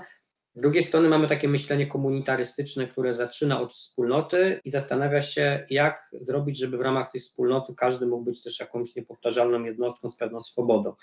I w zasadzie wokół tego toczył się ten słynny spór liberałów z komunitarystami, tak? Gdzieś tam na przełomie XX i XXI wieku. On jest bardzo dobrze opisany. I to też, co my próbujemy zrobić e, z tym motłochem, to jest trochę pójście na ukos, to znaczy trochę wymknięcie się e, tej alternatywie, która nam się wydaje właśnie nie, e, niezadowalająca. I to już w zasadzie jest też nawet u Negrego i Harta w kategoriach takich właśnie jak, jak wielość, natomiast my to pewnie radykalizujemy. To znaczy pokazujemy, że, że ta wielość, czy ten motłoch to jest wielość pojedynczości, tak? Pojawia się to pojęcie pojedynczości jako czegoś, co jest niepowtarzalne, jednostkowe, ale zarazem istnieje tylko dlatego, że istnieje wielość powiązań. Chyba nam się to fajnie udało wytłumaczyć w mniej, w mniej abstrakcyjny sposób na początku tego naszego tekstu z praktyki teoretycznej, gdzie my piszemy, że istniejemy tylko dlatego, że kiedyś tam e, siostra odbierała nas z przedszkola, babcia gotowała nam obiad, ktoś nam złożył komputer e, i w tym sensie to, co mi się wydaje niepowtarzalne, nie wiem, mój gust muzyczny, moje zainteresowania, e, moje jakieś wady, tiki i tak dalej, jest pewną sumą właśnie tych, tych niezliczonych powiązań, często powiązań, których ja sam nie jestem w stanie zrekonstruować, bo jest ich tak wiele, wiele z nich jest tak ulotnych, tak subtelnych, jeżeli ja chcę mieć możliwość też ujednostkowienia siebie, wyrażenia siebie w, nie, w niepowtarzalny sposób, to w moim interesie jest zachowanie jak największej liczby tych powiązań, tak? ponieważ właśnie ta moja siła ujednostkowienia, ona wynika właśnie z bycia wpisanym w te różne e, konteksty, w snucie tych różnych, e, różnych powiązań, różnych relacji e, z otoczeniem, kształtowanie ich w taki harmonijny, dobry dla obu stron sposób. Tutaj też Michał dużo bardzo wnosi do, do, do, tego naszego myślenia właśnie o tych relacjach w taki sposób, podrzucając też mi, e, ja jestem zupełnie, jeśli chodzi o biologię, e, nogą e, biologiczną, to był mój najmniej ulubiony przedmiot w szkole, najwięcej miałem z nim problemów, z kolei Michał ma, duże skłonności do biologii, często mnie podrzuca jakieś takie lektury, które się staram rozumieć, że dzisiaj tutaj w tych naukach biologicznych dzieje się dużo ciekawych rzeczy, jeśli chodzi właśnie o ujęcie e, jednostka, kolektyw, jednostka wpisana w kolektyw, takie symbiotyczne e, budowanie relacji zupełnie inaczej niż nas socjologia nauczyła, tak? gdzie socjologia nas od początku, od XIX wieku zafiksowała na tym problemie jednostka versus ogół i próbowała się jakoś go, próbowała jakoś tutaj znaleźć jakąś równowagę, Natomiast dzisiaj nauki biologiczne nam podsuwają zupełnie inne konstrukcje. No i nie wiem, tutaj może, może Michał to, to, to uzupełni, bo ja nie chcę się tutaj e, wyjść, wyjść e, na kogoś, kto nie wie o czym mówi. Także ja jestem w stanie, w stanie to sobie sam wytłumaczyć, natomiast e, nie za bardzo się czuję w tłumaczeniu tych powiązań odbiorcom. Mm. To może zacznę od zaproponowania, jak mówimy lekturami, to w języku polskim jest e, przetłumaczona Lin Margulis, symbiotyczna, symbiotyczna planeta, właściwie taka wprowadzająca, ale też bardzo, bardzo ważna książka dla tego, dla tego sposobu myślenia, który jest uważany za, za kolejną rewolucję w, e, w naukach biologicznych, to znaczy traktowania co, co, trakto, wyjścia po, dokładnie w taki sposób, jak to, jak to przed chwilą opisał Łukasz, w, w naukach biologicznych na przełomie XX i XXI wieku dokonuje się, dokonuje się odejście od myślenia w kategoriach pojedynczych genów, pojedynczych e, gatunków, tylko coraz popularniejsze staje się pojęcie holobiontu, ale, a więc takiej takiej y, jednostki analitycznej, która wymyka się, wymyka się ściślym podziałom jednostkowo-gatunkowym, tak? to znaczy, która umożliwia myślenie w kategoriach e, relacyjnych układów, które są stworzone do tego, żeby, żeby, żeby właśnie wytwarzać odpowiednie e, e, skutki czy efekty, a nie, a nie stanowią bardzo określonych zwartych jednostkę, jednostek skonstruowanych w oparciu o ten egoistyczny, jednostkowy interes mający na celu przede wszystkim przetrwanie i tak dalej, że, że w, tym, w tym sensie jakby widać, że te sieci reprodukujące życie jakby są dużo bardziej horyzontalne i raczej polegają właśnie na podtrzymywaniu relacji, które dokonują się po, e, po, poziomo, a nie, e, a nie pionowo, tak jak, jak uważała to, czy reprodukowała w takim popularnym dyskursie przede wszystkim socjobiologia w wydaniu tam Dawkinsa i, i biologów z tego kręgu, którzy właśnie spróbowali sprowadzić wszystko do, do genu jako tego podstawowego, najmniejszej jednostki, która miała już się rządzić właśnie takim egoistycznym interesem wyjętym jak z pism, jak z pism Adama Smitha. Myślę, że ten tytułowy samolubny gen u Dawkinsa, ta metafora jakoś taka jest dla mnie symptomatyczna, patrząc na dominujący dyskurs właśnie liberalny, neoliberalny, tak. Zresztą trochę mi się teraz to skojarzyło z tym, co ty Łukasz mówiłeś, jak wspominałeś swoje pierwsze spotkanie naukowe z Michałem, y, mówiąc o tak zwanym gimboateizmie, tak. I Dawkins też reprezentuje tutaj taki progresywizm na, na, na, na całego, tak w tej kwestii. W sensie nie, nie, nie wykazuje takiego bardziej socjologicznego, krytycznego zrozumienia roli religii, wierzeń i tak dalej w społeczeństwie. No tak, i tutaj mówiąc o religii, być może warto byłoby też wspomnieć, że, że na pewno rzeczami, które nas e, inspirują, i tu też znowu Michała bardziej z racji też jego jego wykształcenia drogi akademickiej e, jest teologia polityczna, tak? To znaczy nie chodzi tutaj nagle o jakieś nagłe nawrócenie moje w stronę religii, tak? Konsekwentnie myślę o rzeczywistości w sposób ateistyczny i, i materialistyczny.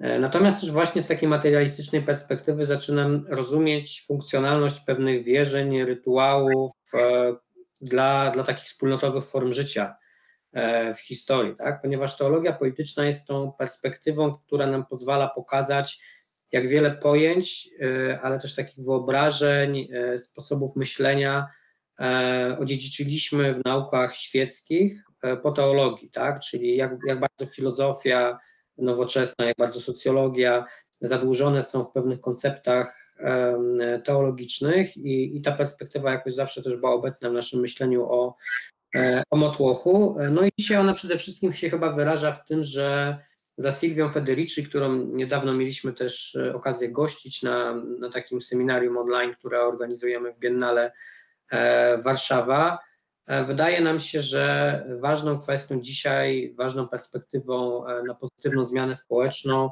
jest zdolność do ponownego zaczarowania świata, jak to nazywa Federici, czyli w pewnym sensie przeciwstawienia się e, tej weberowskiej wizji odczarowania świata. Mówiliśmy tutaj o, o Maxie Weberze jako tym socjologu, e, którego myślenie było bardzo istotne, jeśli chodzi o wyjaśnienie właśnie genezy kapitalizmu, jego kolejnych przekształceń. E, I jedną z takich tez Webera było to, że kapitalizm, nowoczesność to jest świat coraz bardziej odczarowany, coraz bardziej zracjonalizowany, zbiurokratyzowany, wolny, wolny od tego, co metafizyczne, jako, jak, jak, jakoś ponadzmysłowe.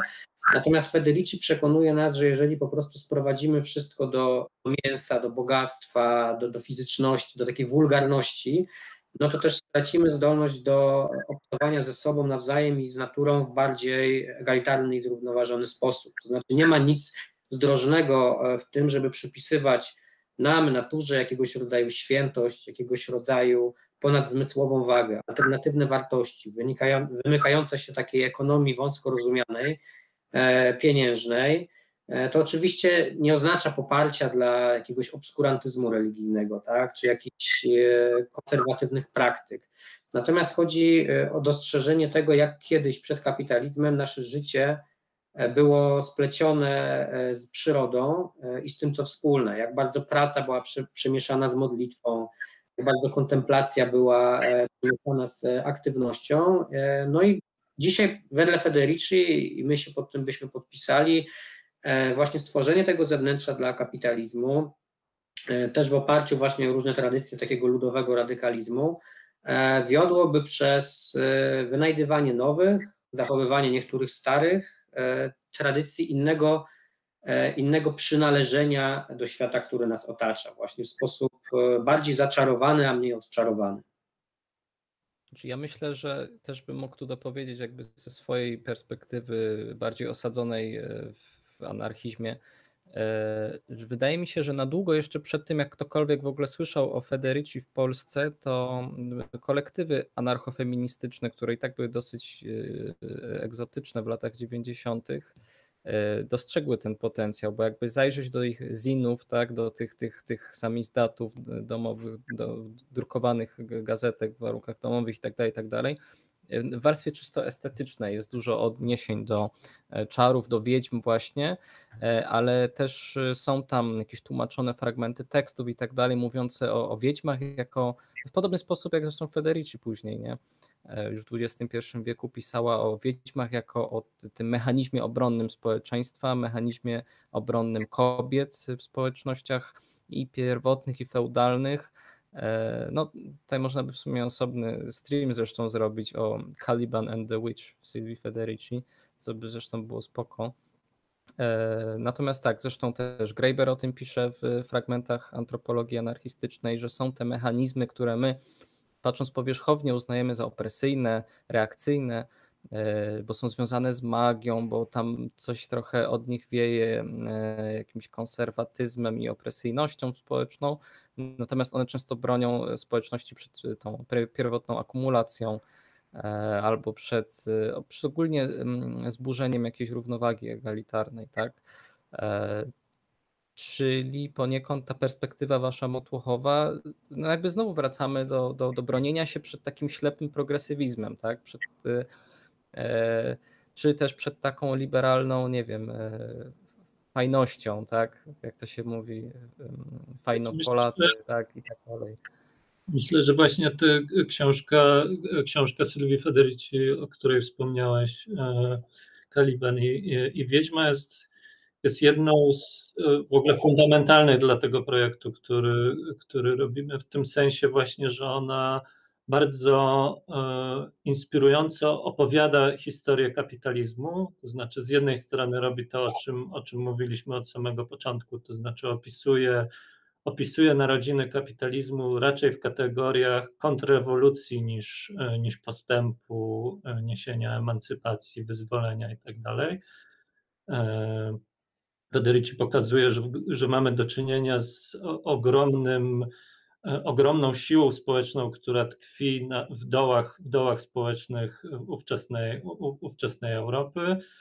E, pokazuje także, że, że walka czy, czy, czy wojna wypowiedziana, wypowiedziana kobietom na początku narodzin kapitalizmu którą znamy pod historią walki z czarami, z czarownicami, nie, nie ma wiele wspólnego z, właśnie z zababonem, średniowieczem i tak dalej, ale biorą w niej udział najważniejsi filozofowie zachodniego oświecenia.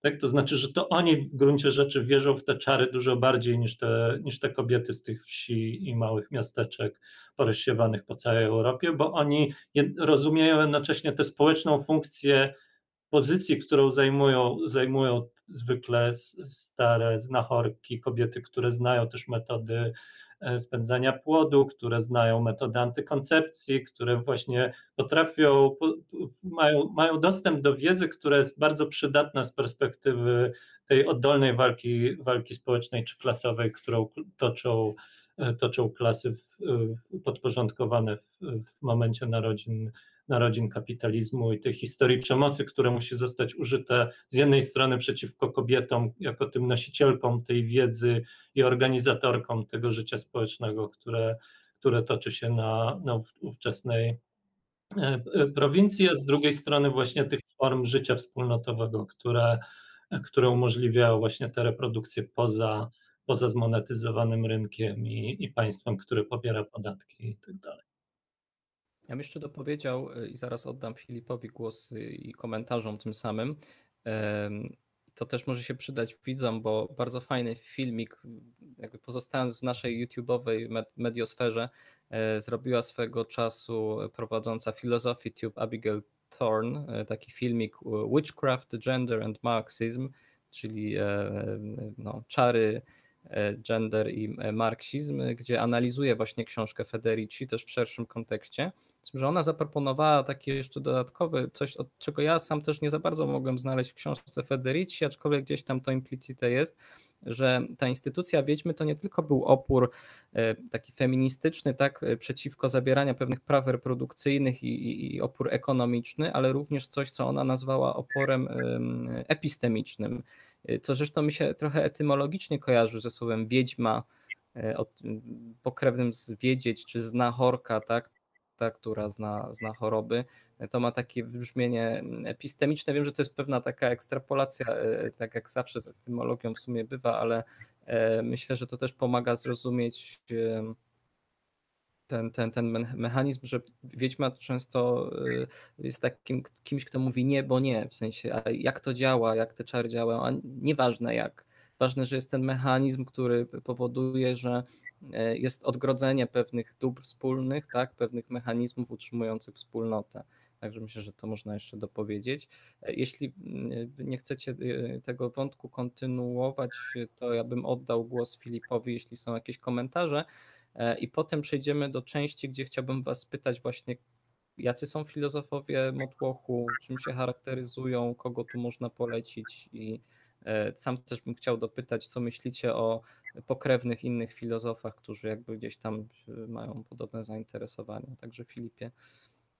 Dobrze, e, to zacznę. Pierwszy komentarz. E, Jacek Malinowski pyta, e, czy przedłużająca się pandemia powiększy zbiorowość motłochu? Na ile to może zdywersyfikować strukturę społeczną?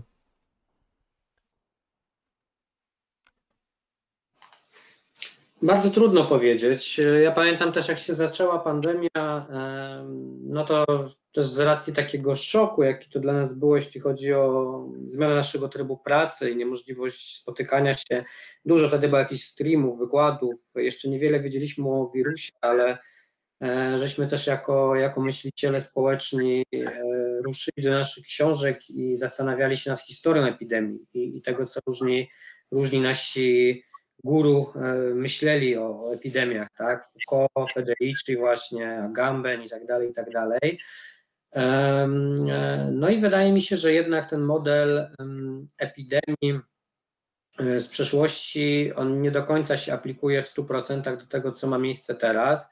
Znaczy, ja pamiętam, miałem rok temu taki wykład chyba dla koła naukowego na Uniwersytecie Warszawskim podczas którego próbowałem naszkicować takie historyczne związki między władzą, kapitalizmem a epidemią, bazując właśnie w dużej mierze na Foucaulcie czy e, Federici i pokazując, jak każda kolejna epidemia, tam e, ospy, dżumy i tak dalej, i tak dalej, wpływała na różne techniki rządzenia i jak te techniki rządzenia wytwarzały różne rodzaje motłochu. No i idąc dalej, jak ten motłoch próbował się bronić albo sam organizować, tak, żeby tak po prostu pokazać, jak to się działo i jak to prawdopodobnie będzie do pewnego stopnia działo się teraz.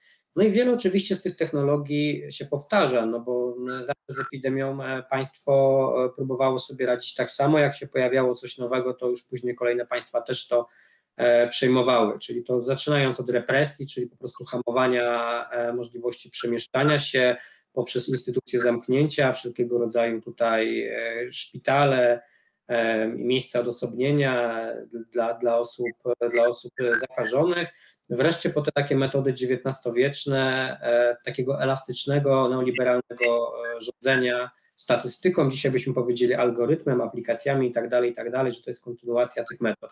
No i wszystko to mamy dzisiaj, tak? E, I na pewno też pod wieloma względami, zwłaszcza na peryferiach świata, to musi wpływać na poszerzanie się sfery motłochu globalnie, tak? Chociażby dlatego, że w wielu krajach bardzo znaczącą e, sferą zarobkowania jest ekonomia nieformalna, e, gdzie się po prostu żyje z ulicy, tak? E, żyje się po prostu z tego, że jest dużo ludzi na ulicy, coś handluje, coś się dla innych ludzi załatwia. Dzisiaj w warunkach jakichś lockdownów, ograniczeń wiadomo, że, że te grupy są szczególnie pokrzywdzone. Ja pamiętam, jak się zaczęła epidemia koronawirusa, były obrazki z Indii, że się zaczęła wielka migracja nędzarzy z miast na wieś, po prostu Indie wyrzucały E, ten gigantyczny właśnie motłoch, który miał przemieścić się na wieś, e, gdzie też na tej wsi wiadomo e, nie ma jedzenia, nie ma warunków, żeby tych wszystkich ludzi jakoś zatrzymać, utrzymać. Uchodźcy są kolejnym takim na pewno dramatycznym przykładem skoszarowani, skoszarowani w obozach. Natomiast czy to na przykład w kraju takim jak Polska, czy generalnie w Unii Europejskiej będzie prowadziło do takiego trwałego wykształcania się podklasy, to na ten moment nie wiem, tak? Jednak e, warunki ekonomiczne, jakie płyną ze statystyk, nie są jakoś złe w tym momencie, tak? Bezrobocie jest bardzo niskie.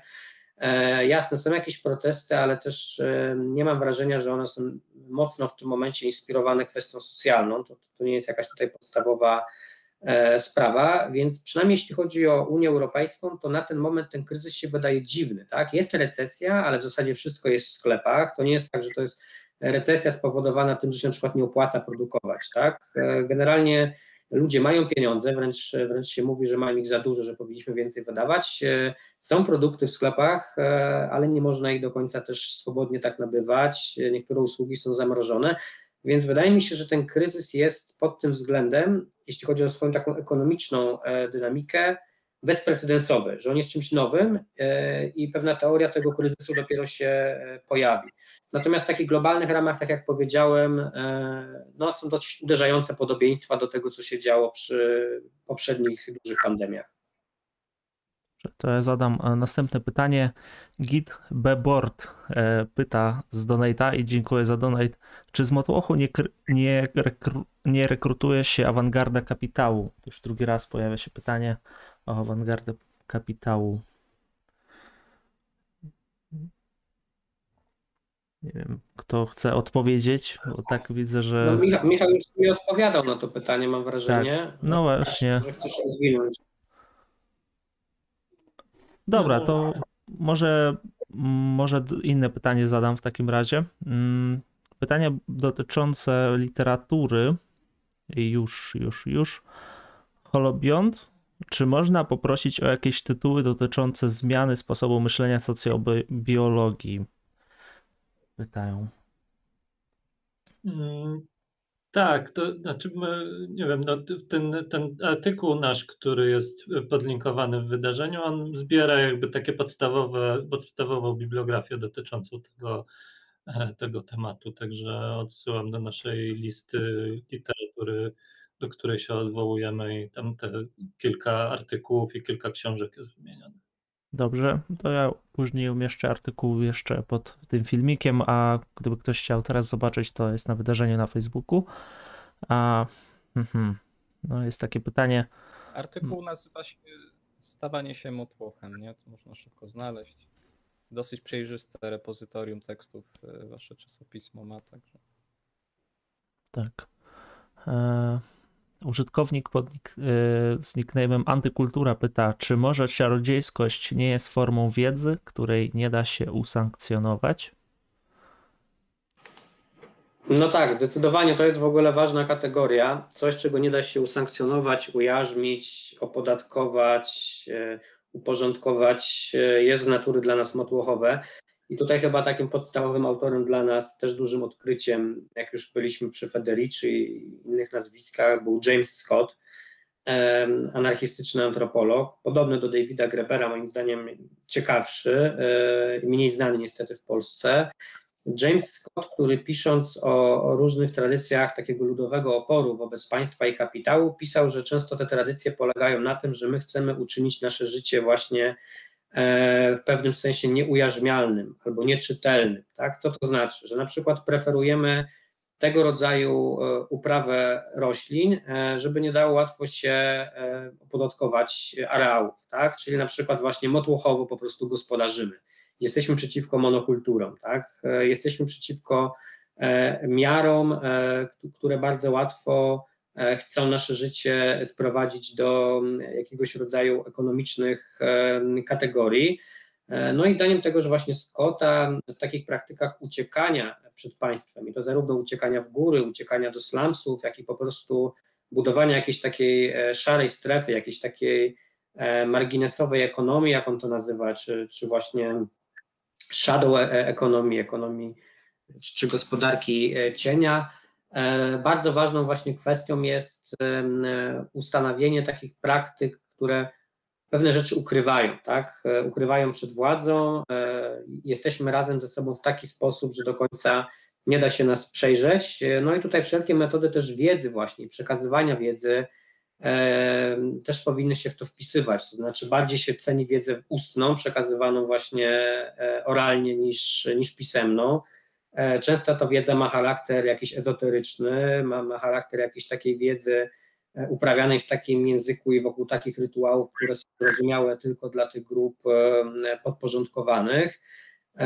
No więc tak, tutaj wszelkiego rodzaju właśnie wiedza taka typowa dla znachorek, wiedźm, e, jakichś mędrców wioskowych jest właśnie czymś takim. Ona jest zawsze partykularna i ona jest zawsze zakorzeniona bardzo mocno w lokalność, w daną wspólnotę.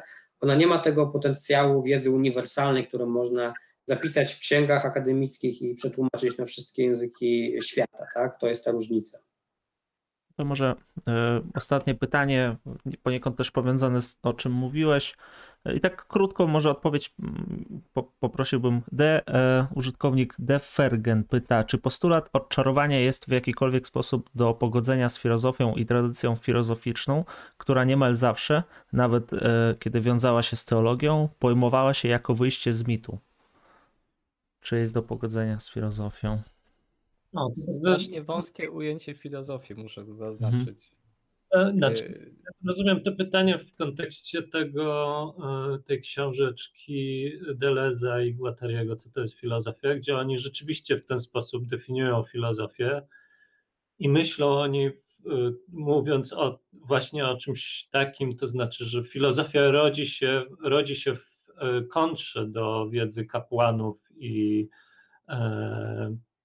i polityków, tak? To znaczy właśnie próbują zdefiniować ten, ten, ten filozoficzną energię, która, jest, która ich zdaniem przede wszystkim wyraża się w odrzuceniu schierarchizowanej wizji świata, właśnie mówiąc o tym, że, że filozofia ma w sobie ten, ten, czy myślenie filozoficzne w, swoim, w swojej istocie powinno się wyrażać jako jako zerwanie z taką hierarchiczną, hierarchiczną ontologią i z tego powodu w tej samej książce nazywają Spinozę e, księciem filozofów, a więc tym, który wyrażałby w sposób doskonały ten sposób myślenia, w którym rezygnujemy z organizowania świata w, e, na zasadzie ścisłych granic, tak to znaczy podziału na społeczeństwo obywatelskie motłoch, podziału między tym, co racjonalne i irracjonalne, między e, między człowiekiem i zwierzęciem i tak dalej. Tak? To znaczy ten, ten, y, ten sposób myślenia oni by opisywali właśnie jako, jako filozoficzny i wyrażający się najsilniej w, w filozofii immanencji, a filozofia transcendencji odpowiadałaby właśnie jakiemuś takiemu skażeniu czy aliansom filozofii, które ona zawiera z tradycją religijną czy teologiczną. Natomiast mnie się wydaje też w kontekście tego, o czym, o czym rozmawialiśmy wcześniej, że to, że to jest historycznie trochę, trochę nieadekwatna, nieadekwatna wizja, też w tym sensie, w jakim wydaje się, że, że, że, że w gruncie rzeczy to, co jest naprawdę interesujące filozoficznie, jest właśnie raczej na zewnątrz filozofii, a nie w samym jej środku. Tak? To znaczy, że, że tacy filozofowie, o których oni piszą, że są księciami filozofów, że wyrażają tradycję filozoficzną w najpełniejszy sposób, tak naprawdę są najbardziej outsiderscy. Tak? To znaczy, tak naprawdę muszą się, się dotykają ich represje, zwykle są cenzurowani, niepublikowani, czasami wręcz. E, E, podlegają represjom, e, represjom e, policyjnym.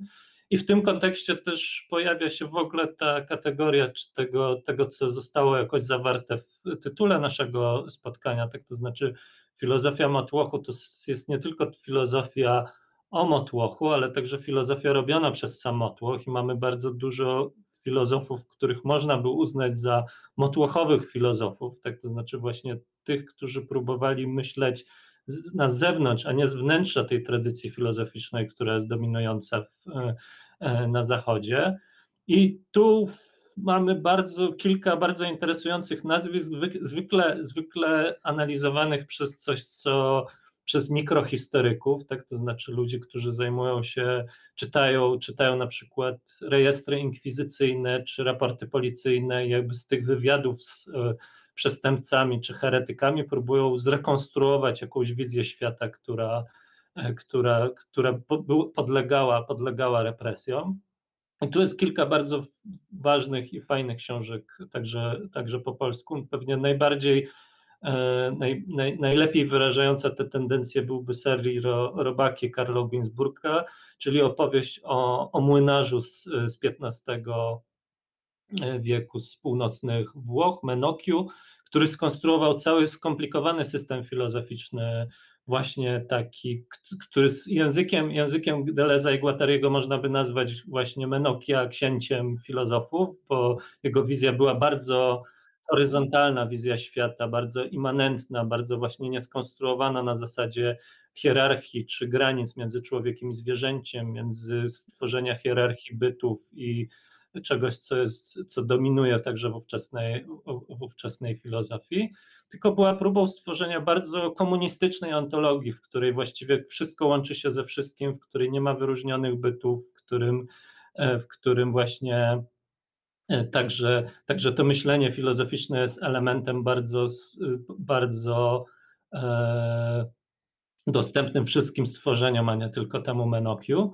I w tym to, co, to, co próbuje, próbuje pokazać Ginsburg i co wydaje mi się super inspirujące i ważne także dla naszego podejścia, że, że to jest tylko ten, ten krótki moment, tak? to znaczy, że mamy te, te, te archiwa inkwizycyjne, w których możemy pooglądać sobie kogoś takiego jak Manokio. Natomiast ma, mamy bardzo y, y, silne przekonanie, podobnie jak Ginsburg, że, że to jest pe wyraz pewnej tendencji, która jest dużo bardziej powszechna. Tak? To znaczy też z tych badań, o których pisze Federici, dotyczących właśnie tego ludowego czy tego czarowniczego obrazu świata, te koncepcje są do siebie bardzo zbliżone, jest tam bardzo wiele różnych punktów styku, które które pozwalają sądzić, że ten w sumie bardzo spójny i rozbudowany system filozoficzny, który tworzy Menokio i który wyłania się z tych wywiadów z inkwizytorem, czy tych przesłuchań, którym on podlega, jest dużo szerszy, jest właściwie takim, taką ludową wizją świata, którą, którą on sobie skonceptualizował na podstawie tam czterech książek, które przeczytał i opowiedział ją w trochę bardziej filozoficznym języku i też dlatego ona jest nam dzisiaj dostępna, natomiast jest to wizja świata właściwie powszechna, tak? to znaczy jest ona w mniejszym lub większym stopniu elementem światopoglądu wszystkich ludzi z, z klas podporządkowanych z ówczesnej, w, w, w ówczesnej Europie. I w, tym, I w tym paradygmacie możemy myśleć pewnie też o starożytnych cynikach, o Winstanleyu, a więc y,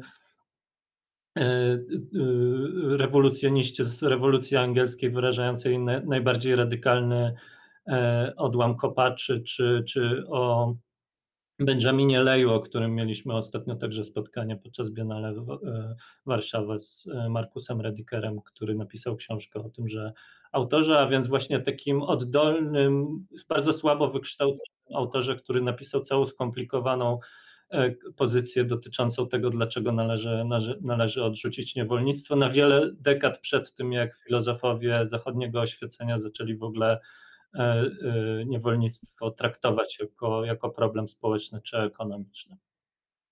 Znaczy ja bym chciał tylko dopowiedzieć, bo tutaj y, zareagowałem na to pytanie tak y, specyficznie, bo wydaje mi się, że w nim jest założona pewna teza czy perspektywa, która bardzo ogranicza filozofię, tak? By ograniczyła filozofię do takiej stricte racjonalnej, wręcz zakrawającej na z momentami. Ja myślę, że nie trzeba też schodzić na poziomy motłochowe, żeby zauważyć, nie wiem, pierwszy mi do głowy Bataj oczywiście przyszedł szuka, szukający gdzieś granic poza językiem i tak dalej, e, w jakichś rytuałach, e, na przykład poświęcania ludzi, tortur i tak dalej, no to są rzeczy, które tutaj by się już nie wpasowywały w ten, ten projekt filozofii racjonalnej.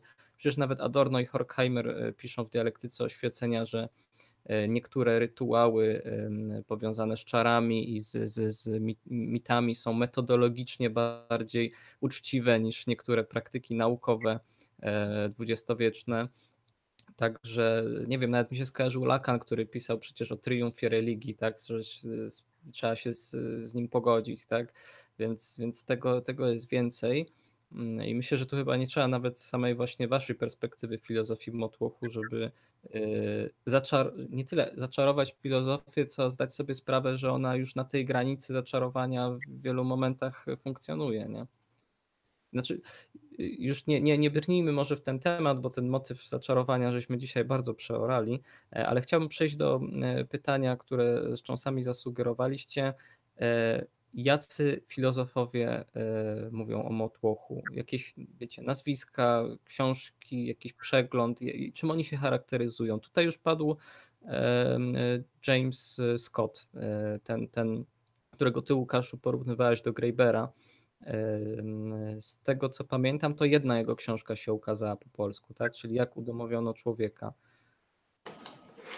Tak, no niestety Scotta nie mamy potłumaczonego. Ja tam często staram się na bloga jakieś ważniejsze fragmenty e, z niego wrzucać, natomiast on też się pojawia w ważnych polskich książkach. E, no tutaj na, przychodzi mi na myśl e, Ewa Majewska, to co ona na przykład pisze o publicznościach podporządkowanych, to jako na myśli o czarnym proteście i takich ludowych tradycjach oporu kobiecego, czy słabego oporu, w dużej mierze czerpie ze Scotta, czy też teksty Kacpra Pobłockiego, popularne też bardzo, e, one również, one również na Scotcie w dużej mierze bazują, także ten autor jakoś ostatnio jest e, nadzwyczaj obecny polskiej humanistyce i naukach społecznych, natomiast y, nie przez tłumaczenia całych dzieł, ale różne aplikacje e, w polskim kontekście.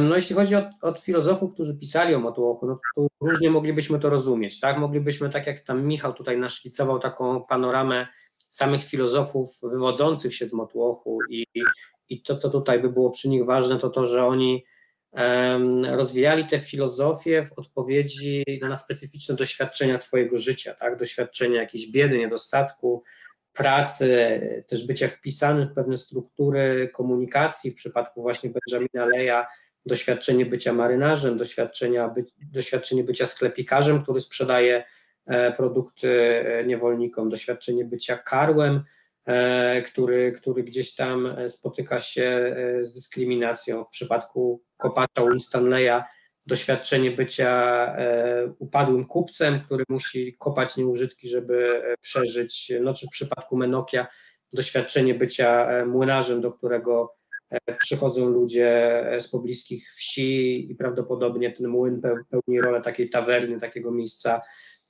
spotkań ale tu już Michał sporo powiedział e, o tej właśnie perspektywie filozofów z Motłochu piszących e, o takim motłochowym światopoglądzie. E, no, dwa kolejne obozy, które moglibyśmy jakoś naszkicować, to są ci filozofowie, którzy piszą o Motłochu, bo się go boją, tak? demonizują go, są nim przerażeni, próbują znaleźć sposoby rozwiązania tej kwestii Motłochu. No i to jest bardzo bogata tradycja. Bym powiedział, że większość filozofów, którzy mieli cokolwiek wspólnego z filozofią polityki, filozofią społeczną, filozofią kultury, jakoś ten swój motłoch zawsze w którymś miejscu E, ma. E, no i wreszcie mamy takich filozofów progresywnych, e, którzy myślą o emancypacji klas niższych i gdzieś ten motłoch jest taką, taką kością, która im staje w gardle, tak? że oni z jednej strony no, chcieliby tym biednym, tym łachmytom jakoś ulżyć, jakoś też ich widzieć w tej rewolucji, ale z drugiej strony jakoś tak nie wypada, jakoś się ich boją, jakoś im z różnych względów nie ufają. Tak? I to jest coś, co dotyczy znacznej części też tradycji właśnie mocno lewicowej, dotyczy znacznej części e, marksizmu.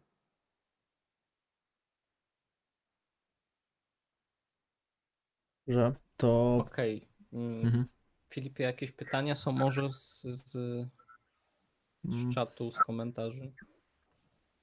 Chyba, Bo wiem, nie za bardzo. Są, są uwagi, chyba że ty zauważyłeś jakieś. na koniec wstawili jakąś właśnie listę, coś jakby bibliografię do dzisiejszego spotkania, ale myślę, że to można w komentarzu albo w opisie filmu wstawić, tak samo jak Filip wstawi te timestampy tak zwane, czyli odsyłacze e, tak, do tak. konkretnych momentów.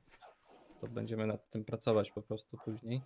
Aha, byłem wyłączony przez ten czas. Dobra, a no to pytań jeszcze nie ma.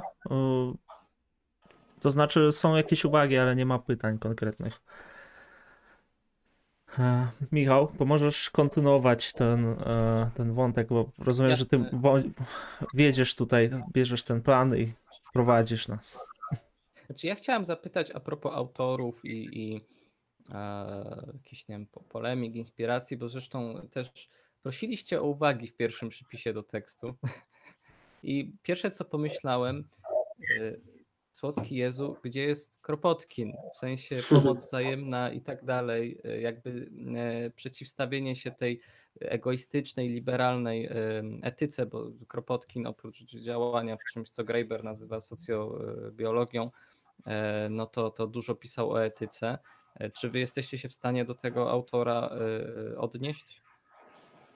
Nie, no tak, jasne, że ten taki anarchizm E, komunalistyczny. Tu, tu, tu dobrym, dobrym punktem wyjścia był wywiad, który ostatnio przetłumaczyłem z okazji 150-lecia Komuny Paryskiej z inną dla nas ważną autorką Christine Ross, która pisze, że doświadczenie Komuny Paryskiej, zdławienia wpłynęło na znaczną rzeszę myślicieli i marksistowskich i anarchistycznych e, w kolejnych dekadach, którzy właśnie interesowali się tym, jak takie doświadczenie bycia doświadczenie komunalne może się wyrażać nie tylko w insurekcjach miejskich, ale w jakichś wspólnotach wiejskich, e, jak ono może się przenosić wraz e, z wygnańcami, rewolucjonistami, którzy muszą uciekać przed policją, przed reakcją. No i ona zmapowała tam w tym wywiadzie, jest w swoich książkach to robi e, w sposób dużo bardziej pogłębiony, grono takich właśnie myślicieli, którzy się tą pomocą wzajemną interesowali. No i tutaj oczywiście Kropotkin, Reclus, czyli tacy anarchistyczni geografowie, właśnie ten późny Marx, e, komunalny Marx, w Wielkiej Brytanii to byłby William Morris, e, romantyczny poeta e, i rzemieślnik, że oni wszyscy w ten czy inny sposób interesują się właśnie myśleniem o tym, co wspólne, w taki mocno harmonijny sposób z przyrodą, też interpretują samą przyrodę, bo często właśnie są geografami, mają coś wspólnego z naukami przyrodniczymi, w taki sposób, że gdzieś w tej przyrodzie jest jakaś harmonia społeczna, jest jakaś pomoc wzajemna, e, że kapitalizm i nowoczesność gdzieś człowiekowi zabrały zdolność do dostrzegania tych rzeczy w przyrodzie i przynależenia do przyrody też właśnie w taki, e, w taki pomocniczy, reprodukcyjny e, sposób. Więc Kropotkin jest jak najbardziej naszym ziomkiem i, i myślę, że tutaj właśnie on jako też odtrutka dla takiego myślenia neodarwinistycznego, e, takiego myślenia właśnie jak w tym samolubnym genie e, Dawkinsa, no, no jest naturalną przeciwwagą dla niego. E, myślę, że tu też Kropotkin by spasował właśnie tą taką etyczno-biologiczną refleksją, nie? że najlepiej radzą sobie organizmy, które współpracują, tak? I on opisuje od owadów po różne etapy rozwoju społecznego, także trochę tej perspektywy mi tu, zabrakło, no ale macie też swój dosyć bogaty ogródek, zresztą jak Michał już wymienił, czerpiący z biologii e, bezpośrednio, więc e, chciałem nawiązać. A jeśli chodzi o reakcję na motłoch y, w każdym tego słowa znaczeniu i sprzeciwianie się mu w filozofii, w polityce i tak dalej, to jak na przykład widzicie w perspektywie swojego projektu Nienawiść do demokracji Ronsiera? Mhm. No to Ronsier jest też w ogóle dla nas ważny, e, kluczowy jako, jako filozof zarówno jako pozytywna inspiracja, jak, jak i jako ktoś, kto właśnie diagnozuje tą nienawiść do demokracji.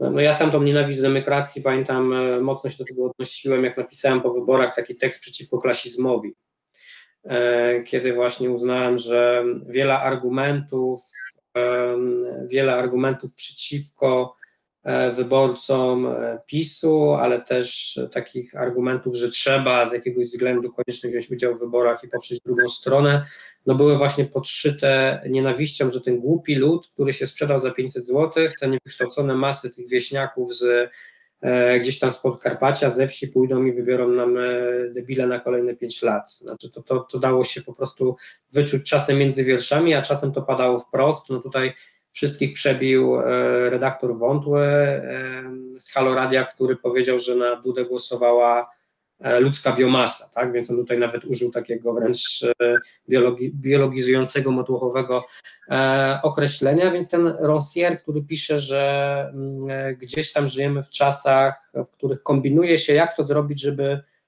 żeby ogół nie mógł wybierać, żeby masy nie były włączone, i żeby przede wszystkim nie głosowali właśnie ludzie niewykształceni, ludzie, którym się odbiera zdolności do racjonalnego myślenia, e, no to na pewno jest jedna też na pewno z moich motywacji uczestnictwa w tym projekcie, to znaczy sprzeciw wobec klasizmu, dostrzeżenie jakiejś racjonalności polityki biednych, polityki podporządkowanych, e, która często jest po prostu oparta na innych priorytetach i na innych wzorcach współpracy niż to, co liberalna polityka nam nakazuje, że właśnie bądź takim jednostkowym podmiotem, e, myśl tylko o tym, żeby konstytucja była niełamana, żeby sądy były wolne, jak gdyby e, tutaj nie ma w ogóle miejsca na jakieś myślenie klasowe, też na jakiś spryt, że być może, dobra, może oni są, może oni nie są fajni, może, może oni są jakoś niebezpieczni, ale przynajmniej w tym momencie ci coś dają, to zagłosujmy na nich, żeby tamci drudzy ich przelicytowali. Nawet, nawet tego rodzaju rzeczy są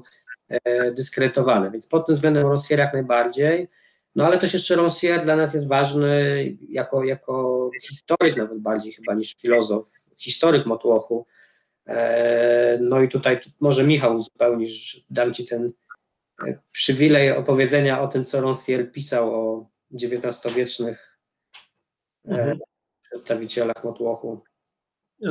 Ranciero obok e, właśnie tych e, pism dotyczących też dzielenia postrzegalnego, estetyki i polityki. Jest autorem książki, która niestety nie została przetłumaczona na język polski, a właściwie dwóch książek, które jakoś odwołują się do tego pozytywnego projektu e, filozofii Motłochu, o który by nam chodziło, a więc z jednej strony mistrz ignorant, a więc opowieść o o próbie wartościowania w ogóle języka pedagogiki, który, który bazuje na takiej schierarchizowanej relacji mistrza i nauczyciela, odnosząc się do Rzekotota, więc francuskiego nauczyciela, który emigruje po rewolucji lipcowej do, do Belgii, tam zostaje zmuszony do nauki języka, czy ekonomicznie zmuszony do nauki języka francuskiego i odkrywa, że w gruncie rzeczy prawdziwy proces pedagogiczny odbywa się tylko w takiej sytuacji, w której to nauczyciel sam jest uczony, a nie w takiej, w której to on tylko wlewa te biernie wiedzę do umysłów, e, umysłów uczniowskich. I ta książka jest w ogóle istotna także dla takiego projektu, który Rancière rozwija i który, który odnosi się do czegoś, co on nazywa e, nocami proletariuszy, a więc właśnie tej przestrzeni takiej e, zacienionej, która właśnie toczy się w, w piwnicach, w suterenach, w, na poddaszach francuskich czy paryskich kamienic.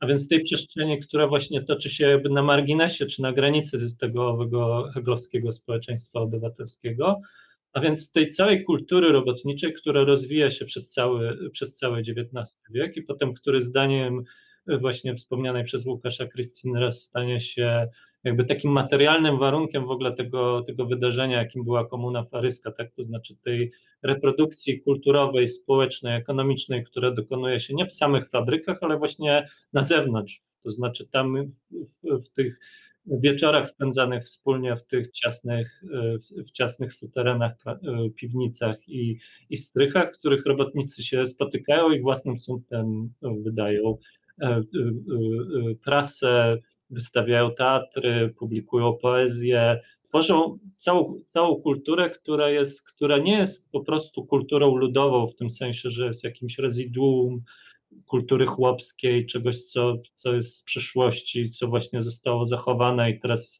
jeszcze ten nowoczesny walec nie zdążył tego strawić, ale jest właśnie taką próbą stworzenia kolażu, w którym pozostałości tej przednowoczesnej kultury chłopskiej są łączone z bardzo awangardowymi momentami kultury mieszczańskiej, ale wszystko dokonuje się na zupełnie innej zasadzie, nie po prostu oporu i takiego ochrony jakiegoś dziedzictwa, które, które ma przetrwać, ale, ale właśnie ofensywy, tak? to znaczy próby stworzenia kultury, która byłaby autonomiczna w warunkach bardzo agresywnej modernizacji, jaka spotyka, spotyka XIX-wieczny Paryż. I cała książka jest właściwie śledzeniem takich bohaterów, którzy, którzy próbują konstruować na zupełnie innych warunkach te oddolną kulturę i którzy przyczynią się potem do tego, żeby takie wydarzenie jak, jak, jak paryska rewolucja 1871 roku w ogóle mogła się e, wydarzyć. Tak właśnie z jej radykalnymi projektami przekroczenia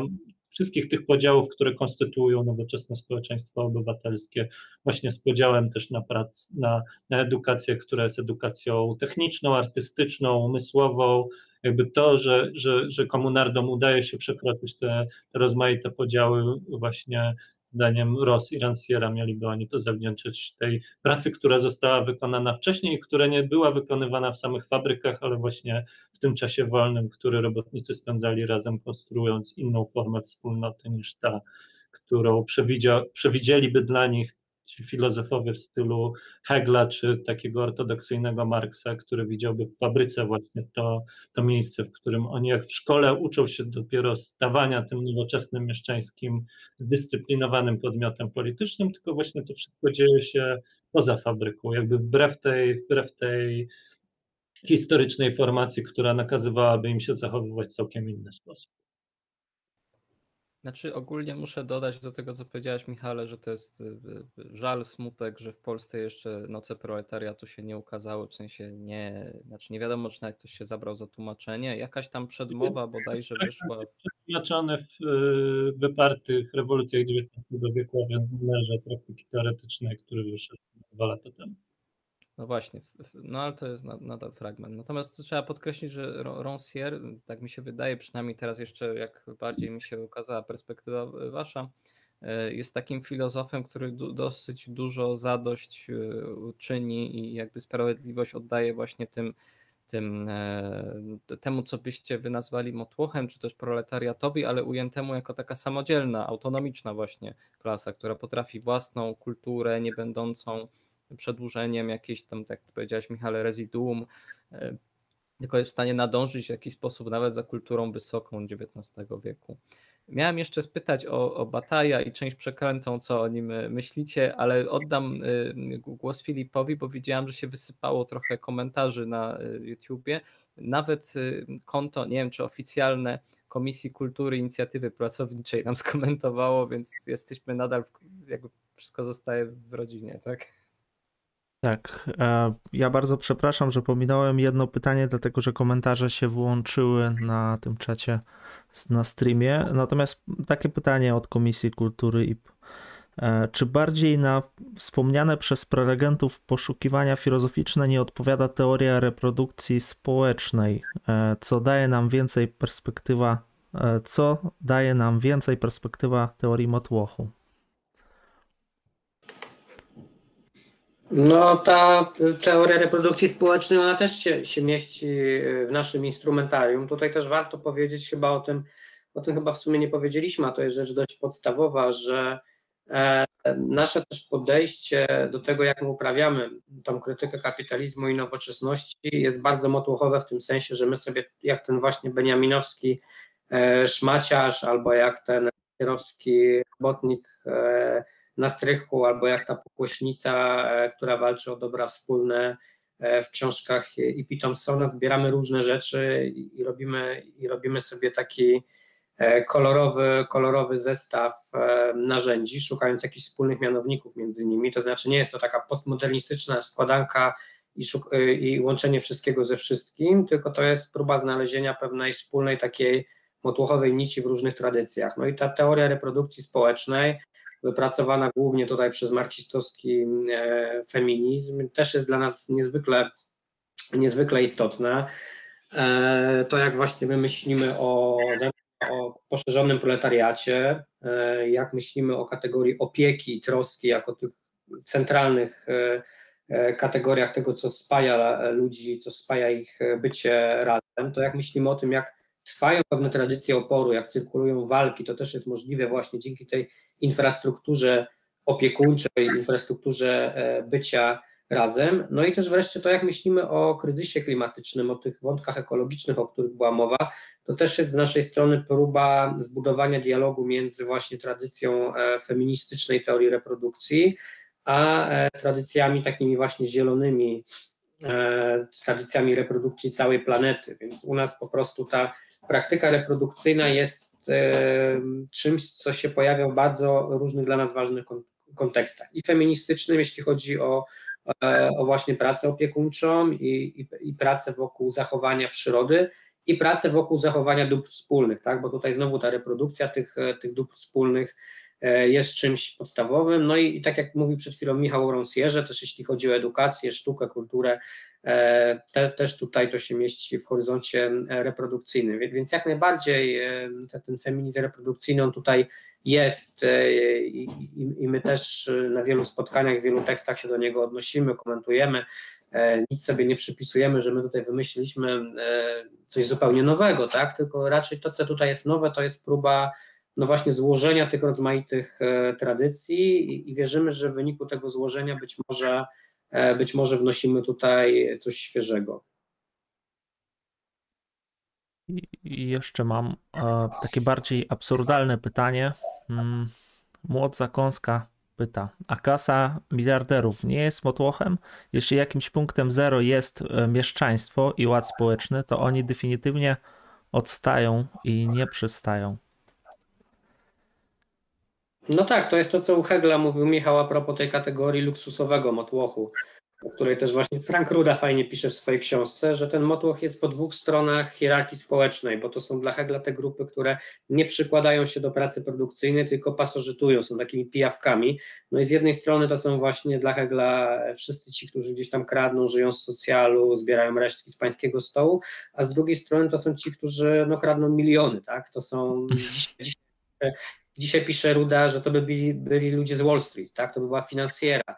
E, to by byli ludzie, którzy nie inwestują w to, żeby dawać innym pracę, e, żeby gdzieś tam rósł standard cywilizacyjny, tylko tacy, którzy gdzieś tam chowają pieniądze w rajach podatkowych, piją drogie szampany e, i, i, i tak dalej, i tak dalej. Tak? W tym sensie ta kategoria jest dzisiaj ważna zdaniem Rudy i tym podobnych teoretyków, na przykład w tych walkach 99% kontra 1% najbogatszych. Tak?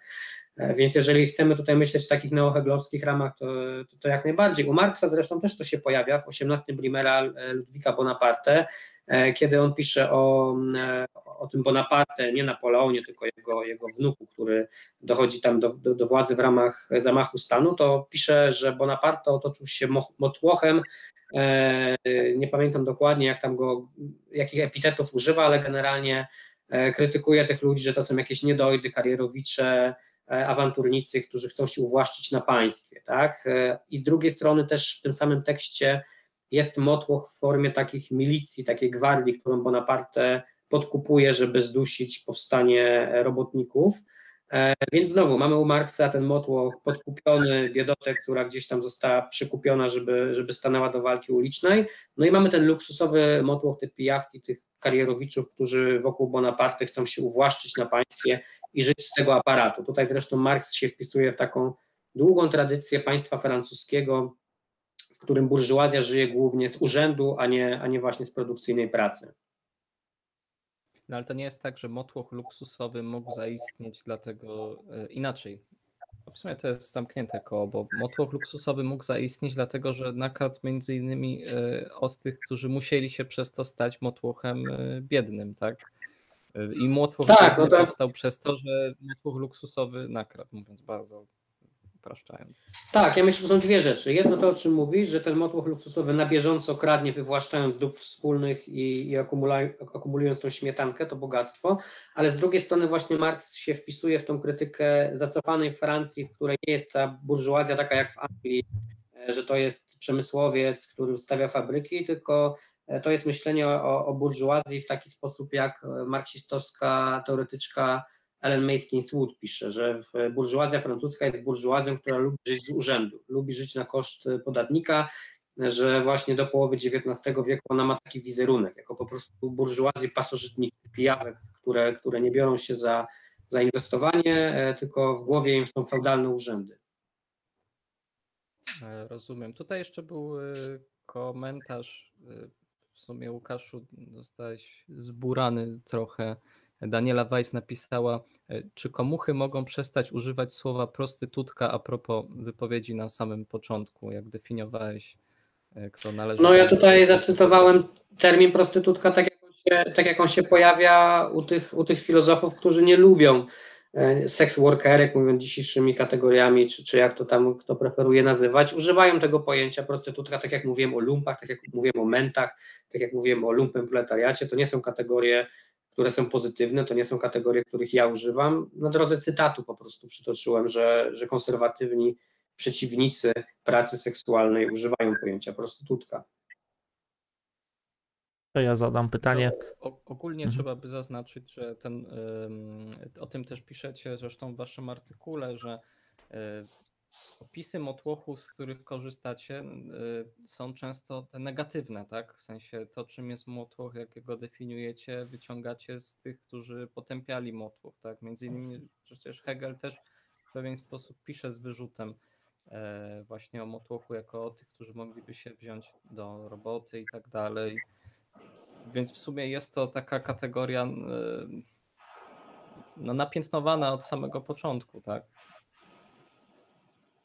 Tak, i stąd też częste nieporozumienia. Nawet kiedyś, jak mieliśmy seminarium, to poszło na nas skarga, że brzydko nazywamy właśnie biednych ludzi, no, gdzie cały nasz cel jest taki, żeby odkłamać e, tą, tą czarną legendę na temat motłochu. Natomiast nie możemy tego zrobić, jeżeli nie będziemy cytować przykładów z historii filozofii, tak? E, e, ja zadam pytanie z czatu. Piotr Walewicz pyta, E, czy totalizująca kategoria antropocenu ignoruje, przemilcza, ukrywa motłoch? Z jednej strony ignoruje odpowiedzialność tego luksusowego motłochu, a z drugiej ignoruje sprawczość tego biednego. Nie wiem, to jest pytanie i odpowiedź od razu.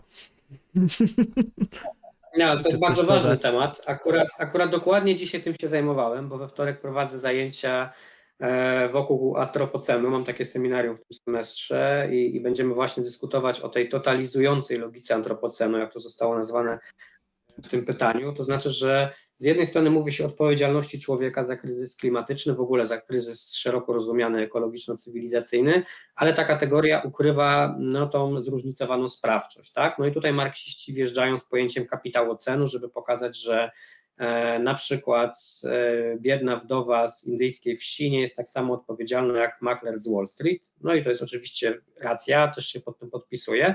Natomiast e, jest próba jeszcze bardziej radykalnej krytyki pojęcia antropocenu, niż to proponują zwolennicy kapitałocenu, czyli właśnie mówi się o tym, że ta sprawczość jest E, rozdystrybuowane na byty ludzkie i nieludzkie, tak? E, no i tutaj ten nasz projekt e, z, te, z tego ostatniego tekstu rzeczywiście w to by się wpisywał, żeby tutaj dostrzec właśnie taką specyficzną sprawczość motłochu e, ludzkiego i nieludzkiego i też w ramach tej sprawczości poszukać jakichś alternatywnych wzorców e, reprodukcji, które by nam tego kryzysu antropocenu nie pogłębiały. Więc tutaj na przykład Bruno Latour czy Donna Haraway nie lubią kategorii antropocen, bo tu ciągle w centrum jest człowiek. Oni mówią, no kurczę, no wprowadzacie nowy termin po to, żeby pokazać, że e, dzisiaj tak naprawdę dychotomia społeczeństwo-kultura e, się załamała, to dlaczego nazywamy to antropocenem, tak? Skoro to jest nie centralność człowieka, tylko załamanie się w ogóle naszego panowania jako, jako ludzi nad, nad środowiskiem, w którym żyjemy, no stąd oni tam proponują różne rozmaite inne e, koncepcje, jak hipoteza Gai, jak e, Tchulocen, e, Dony Haraway. Nie będziemy już w to wchodzić, natomiast rzeczywiście wydaje mi się, że ta nasza kategoria motłochu, ona się wpisuje w te debaty i, i wychodzi poza antropocen ku czemuś innemu. Ja bym dopowiedział jeszcze, bo to też kolejna anarchistyczna rzecz, która mi się skojarzyła czytając wasz tekst. Murray Bookchin popełnił taką książkę, zresztą wydaną e, w, w, Polsce jakiś czas temu, Przebudowa społeczeństwa. On tam taką właśnie fajną e, krytykę przeprowadza różnych nurtów ekonomii, które albo próbują naiwnie totalizować od strony znowu anty, antropocentrycznej, zasypując różnice pomiędzy człowiekiem i naturą w taki sposób, że zasypują też różnice klasowe, tak? E, I, i w ten sposób, zasłoniłem sobie kamerę, e, i w ten sposób e, pomijają te kwestie klasowe, rzucają równo odpowiedzialność za, za stan przyrody i tak dalej i na klasy wyzyskujące i wyzyskiwane i tak dalej. No ale z drugiej strony też pokazuje, że jest to takie narzędzie trochę właśnie tych, tej neoliberalnej, czasami nawet faszyzującej narracji, e, żeby w ten sposób wymazać w ogóle, w sumie motłoch by tu dobrze pasowało w waszym rozumieniu słowo, jakby z narracji historycznej, ekonomicznej i tak dalej. Tak, no i często wtedy, jeżeli mówimy, że jako, wszyscy jako ludzie, jako gatunek jesteśmy odpowiedzialni, to nawet część tych rzeczników tezy o antropocenie, e, tych z nauk o Ziemi, oni są za czymś w rodzaju takiej dyktatury ekologicznej. To znaczy twierdzą, że właśnie muszą przyjść naukowcy, bo ludzie są głupi, są ignorantcy i to oni powinni rządzić, tak? Więc to jest znowu ten taki powrót tej nienawiści do demokracji e, ronsjerowskiej, że musi być jakiś e, zielony lewiatan, tak? I na szczycie tego zielonego lewiatanu, lewiatana 20 jakichś naukowców, naukowców w białych kitlach, którzy nam powiedzą, jakie reformy trzeba wdrożyć. Albo przy Sądzie Najwyższym powinna być e, komisja ekonomiczna, żeby państwo nie dopłacało frankowiczom. To nawiązując do ostatnich wydarzeń. E, Filipie, jakieś pytania jeszcze są? E, tak, jeszcze jest jedno pytanie. Ja myślę, że będziemy powoli zmierzać też do końca. Na ile rozrastający się XXI-wieczny prekariat poszerzył motłoch? Jacek Malinowski, Malikowski pyta. No nie wiem, Michał, jakie jest Twoje tutaj zdanie? Bo ja nie chcę też wyjść za, na zbyt mocnego krytyka kategorii prekariat, bo ja jakoś coraz mniej ją lubię ostatnio. Nie, nie, ja nie mam nic chyba do dodania. W sensie, też ona mi się wydaje mało operacyjna. No, była, była modna w pewnym momencie jako opis pewnego doświadczenia i myślę, okej, okay, myślę, że, że trochę to, co robi też ważna autorka dla nas, to znaczy Anna Singh, yy, właśnie z kategorią popularności w swojej książce yy, yy, o grzybie móc, móc taka, czyli mustce sosnowej, a więc The Mushroom at the End of the World, książce, którą jakby kończymy nasz, nasz, na, na, nasz tekst. Ona tam opisuje to doświadczenie prekarności właśnie w kontekście raczej kryzysu e, klimatycznego jakby tego, co umożliwia też połączenie tego z tą teorią reprodukcji społecznej. Tak, to znaczy pomyślenia o tym, że, że wyjściem, że kategoria prekarności najlepiej działa jako język, jako pojęcie teorii społecznej, właśnie w kontekście tego, żeby przestać myśleć o o odseparowanych jednostkach, gatunkach, genach i tak dalej, tylko spróbować myśleć o, o sieciach, które umożliwiają dopiero wytworzenie warunków, które czynią, czynią życie bardziej stabilnym, bardziej znośnym, mniej podatnym na kryzysy, rozpady, i, i katastrofy, czy jakby daje narzędzia do tego, żeby, żeby pomyśleć, jak przetrwać na, na gruzach zawalającego się pod wpływem katastrofy klimatycznej kapitalizmu. Tak, i tak rozumiana prekarność też jest u Judith Butler bardzo fajnie rozpisana w jej nowszych książkach, właśnie jako taka sieć życia, która jest niezwykle krucha, tak? I, I, Butler pisze o tych ostatnich ruchach społecznych, oburzonych Occupy, że właśnie ich celem było obronienie i wzmocnienie właśnie tej kruchej sieci e, życia i, i to na pewno byłoby bliskie naszej perspektywie z Michałem, ponieważ tu jest położony nacisk na prekarność życia i też prekarność pewnych praktyk, które budują życie. I to się właśnie świetnie wpisuje w tą teorię reprodukcji społecznej.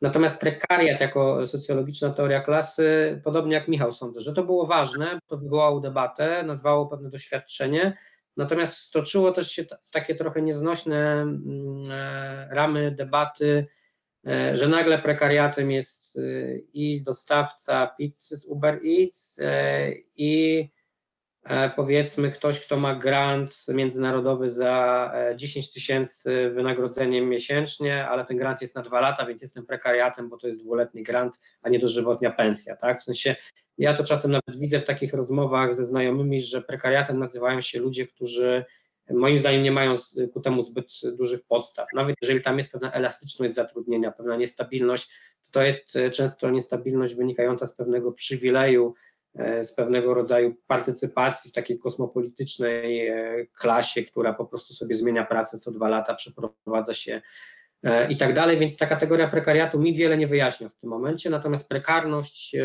już, już znacznie bardziej tutaj widzę użyteczność tej kategorii w naszym projekcie też. Zadam jeszcze jedno pytanie z czatu i myślę, że na tym skończymy z tymi pytaniami. Jeszcze tam od siebie mam pytanie. Jeżeli, e, sekundę, Radek Gładkiewicz pyta, jeżeli motłoch jest na szczycie i na dole społecznej drabiny, to jaki jest potencjał tej kategorii?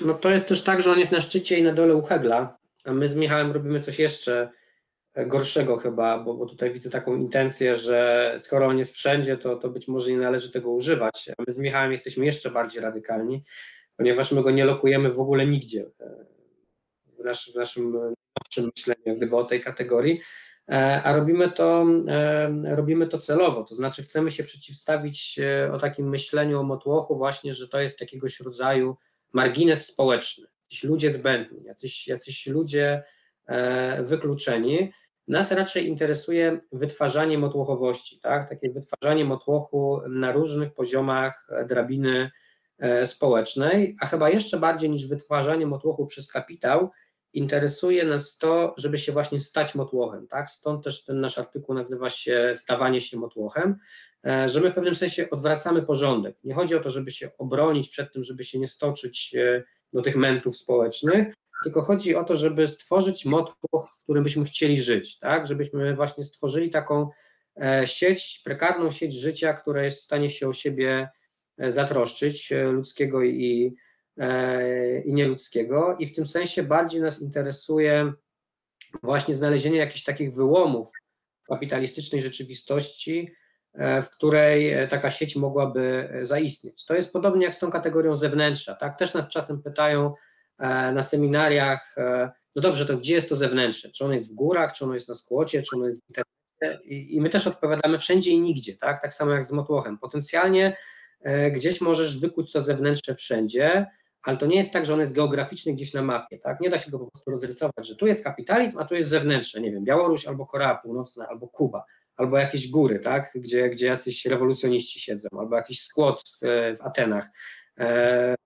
Jasne, te wszystkie rzeczy na jakiś sposób mogą wchodzić też e, w te relacje. Skład może być podłączony pod, pod motłoch, e, natomiast bardziej nam właśnie chodzi o to, jak e, ulotnie w toku walk społecznych ten pozytywny motłoch wytwarzać. Więc my tutaj mówiliśmy o tym motłochu u góry i na dole hierarchii społecznej, jak to jest u Hegla, jako o pewnym punkcie wyjścia, natomiast nasz punkt dojścia jest już, jest, jest już zupełnie inny. To jak z tym memem, co pytają chłopaka, gdzie, gdzie jest właśnie Białoruś, pokazuje na mapie, gdzie jest Korea, a gdzie jest zewnętrzność? Tutaj. Dobrze, to ja od siebie e, zadam może ostatnie pytanie. Bo wasz artykuł zaczyna się właśnie w przypisie, też pojawia się informacja, że wydacie książkę prędzej czy później, że w tym roku właściwie już pojawi się książka. I czy pojawi się, jaki będzie tytuł? I kiedy, kiedy można e, poczytać o tym tak już w, takiej, w książce, w opracowaniu.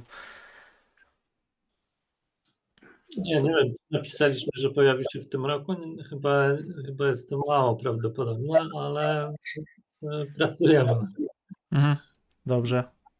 To Michał, oddaję ja Ci głos pytanie, w sensie muszę od siebie zadać, bo mnie to męczy. Jak wypytywałem was o tych autorów, żeby też jakąś mapę tam e, powiązań stworzyć, e, może ciebie Michale spytam, bo tutaj e, Łukasz trochę więcej mówił. Georges Bataille, część przeklęta, wydatkowanie i tak dalej. Jakby wyście to pożenili z waszym motłochem? Bo na przykład ostatnio zacząłem czytać nieprzetłumaczoną, nawet dopiero niedawno wydaną w ogóle książkę Bataja Suverenité, czyli suwerenność i on właśnie definiuje na wejściu jako suwerenność, jako zdolność do nieproduktywnego wydatkowania, tak? Czyli to jest takie motłochowe dosyć, więc jak y, ty to Michale widzisz? Bo wiem, że tam trochę chyba do Bataja nawiązywaliście z Katarzyną Czeczot w wstępie do romantycznego antykapitalizmu, że on się poniekąd zalicza do tych e, romantycznych, y, y, jak to się nazywa? No romantycznych ekonomii, tak? Tak, tak, tak. Ten projekt, ten, ta antologia o romantycznym antykapitalizmie właśnie była próbą takiego przeczytania pod włos dwóch tradycji, z jednej strony tej lewicowej, która jest kojarzona, tak jak to dzisiaj próbowaliśmy też opisywać, z, przede wszystkim z takim oświeceniowym racjonalizmem, z czymś, co potem się stało bardzo dominującą tendencją także w takim ortodoksyjnym marksizmie skoncentrowanym właśnie na, na tej wizji bardzo e, zdeterministycznej wizji dziejów, w której te stadialne epoki jedna wynika z drugiej, jakby wszystko zmierza w bardzo określonym e, celu, a więc romantyczny antykapitalizm był próbą znalezienia takiej tradycji w myśli lewicowej, która, która może zaczyna się na początku XIX wieku, ale trwa przez cały XIX i XX wiek i Bataj byłby jednym z jakby z elementów tej tradycji, jak mi się e, wydaje. E, Lowy i Sile, a więc autorzy też ważnej książki na temat tej tradycji, wliczają w nią także maj 68 roku i, i e, surrealistów wcześniej w dwudziestoleciu i tak dalej. A więc mamy, mamy z jednej strony taki gest, a z drugiej strony taki dotyczący bardzo, bardzo jednorodnej wizji tego, czym był romantyzm, tak? to znaczy romantyzmu jako bardzo konserwatywnej tradycji, wytwarzanej właśnie w, w odpowiedzi w takiej zwykle przedstawionej jako, jako taka bardzo e, nieprzemyślana i, i, i nie, e, niesystematyczna odpowiedź po prostu na ducha oświeceniowego. My pokazujemy, że jest tam bardzo, bardzo pogłębiona refleksja na temat, na temat e, przemian, przemian przede wszystkim ekologicznych, przemysłowych, które się dokonują właśnie, właśnie w tym okresie i że to właśnie romantycy są tymi, którzy są najczęściej występują przeciwko niewolnictwu, bardzo e, przeciwko kolonializacji, przeciwko właśnie podporządkowaniu przyrody, przedstawiając to nie właśnie w ramach takiego, takiej czysto reaktywnej odpowiedzi, właśnie znowu powrotu do formacji społecznych, które były wcześniej, tylko próbują na własnych warunkach myśleć tradycję, która będzie inna niż tradycja tego, tego głównego nurtu oświecenia, który później się wpisze ortodoksyjny, e, e, ortodoksyjny marksizm. I w tym sensie wydaje mi się, że Bataille jest bardzo ciekawym przypadkiem filozofa, który w XX wieku też jest takim heterodoksyjnym marksistą, niczeanistą, który próbuje żenić bardzo wiele różnych dziwnych tradycji z, z, do tego, żeby, żeby przemyśleć inny rodzaj ekonomii niż ta, która jest dominująca w, w nowoczesnym e, kapitalizmie. No i motoch jest po prostu też częścią przeklętą dla kapitalizmu, tak? E, no bo jest tym, co musi zostać wyrzucone poza nawias, żeby akumulacja mogła e, trwać. I też w takim sensie historycznym, jak myślimy o tym, jak kapitalizm grodził dobra wspólne, jak się rozwijał, no to ciągle te grupy muszą być wyrzucane. Tak? Ktoś musi być wyrzucony z domu, z ziemi, z lasu, gdzieś tam rzucony na, e, na pastwę migracji, tułaczki, pójścia do miasta, żeby akumulacja mogła trwać. Więc jak najbardziej tutaj jest przystawalność tych pojęć, podłoku i części przeklętej. Okej, okay, dzięki za e, odpowiedź. E, mam nadzieję, że nie tylko mnie to ciekawiło, może ktoś też na tym skorzysta. Ja już jestem wyczerpany i z pytań, i trochę z sił też w sumie, bo od dwóch i pół godzin rozmawiamy, więc nie wiem, jakiejś szczególnej konkluzji też nie mam. Może ty, Filipie, chciałbyś coś koniecznie na, na koniec powiedzieć? Ja bym tylko chciał oddać Wam głos na te ostatnie słowa, dlatego że pojawiło się wiele rzeczy. Rozumiem, że projekt jest jeszcze w ciągłej realizacji i ja tylko czekam na to dzieło, które powstanie i jesteście niczym Deles Guattari czy Hart i Negri. Tak żartowaliśmy z Michałem przed streamem. E, ja dziękuję wszystkim, którzy nas oglądali. Dziękuję też Wam, chłopaki, i proszę jeszcze, jeżeli macie jakieś uwagi, tam pytania i tak dalej, to jeszcze jesteśmy na wizji. Okej, okay, no, dzięki, bardzo, bardzo ciekawe, inspirujące spotkania, bardzo fajne pytania. Myślę, że, że też wiele rzeczy sobie poukładaliśmy i przemyśleliśmy. To jest zawsze bardzo cenne. Tak, no ja też właśnie chciałem podkreślić, że to jest właśnie zawsze fajna okazja, żeby rzeczy, którymi się zajmujemy już długi czas i raczej polegają na tym, że gdzieś interweniujemy w, na, na, na, konkretne tematy, tak, w ramach, w ramach tego problemu motłochu, no to takie dwie i pół godziny, kiedy można to skondensować i trzeba to jakoś zebrać do spóły, to jest zawsze rzecz, która, która bardzo pomaga. Więc e, mam nadzieję, że nie tylko właśnie pomogło, pomogło osobom, które by chciały jakoś się tym zainteresować, posłuchać, ale też nam na pewno to, to, to pomogło dzisiaj też. Dobrze, to ja dziękuję wszystkim za komentarze. Dziękuję e, za Wasze uwagi i przepraszam, że jak zawsze nie przeczytałem może wszystkich uwag. E, Staram się czytać tylko komentarze. E, nie czytałem też no, bardzo absurdalnych pytań, chociaż kilka, kilka pojawiło się.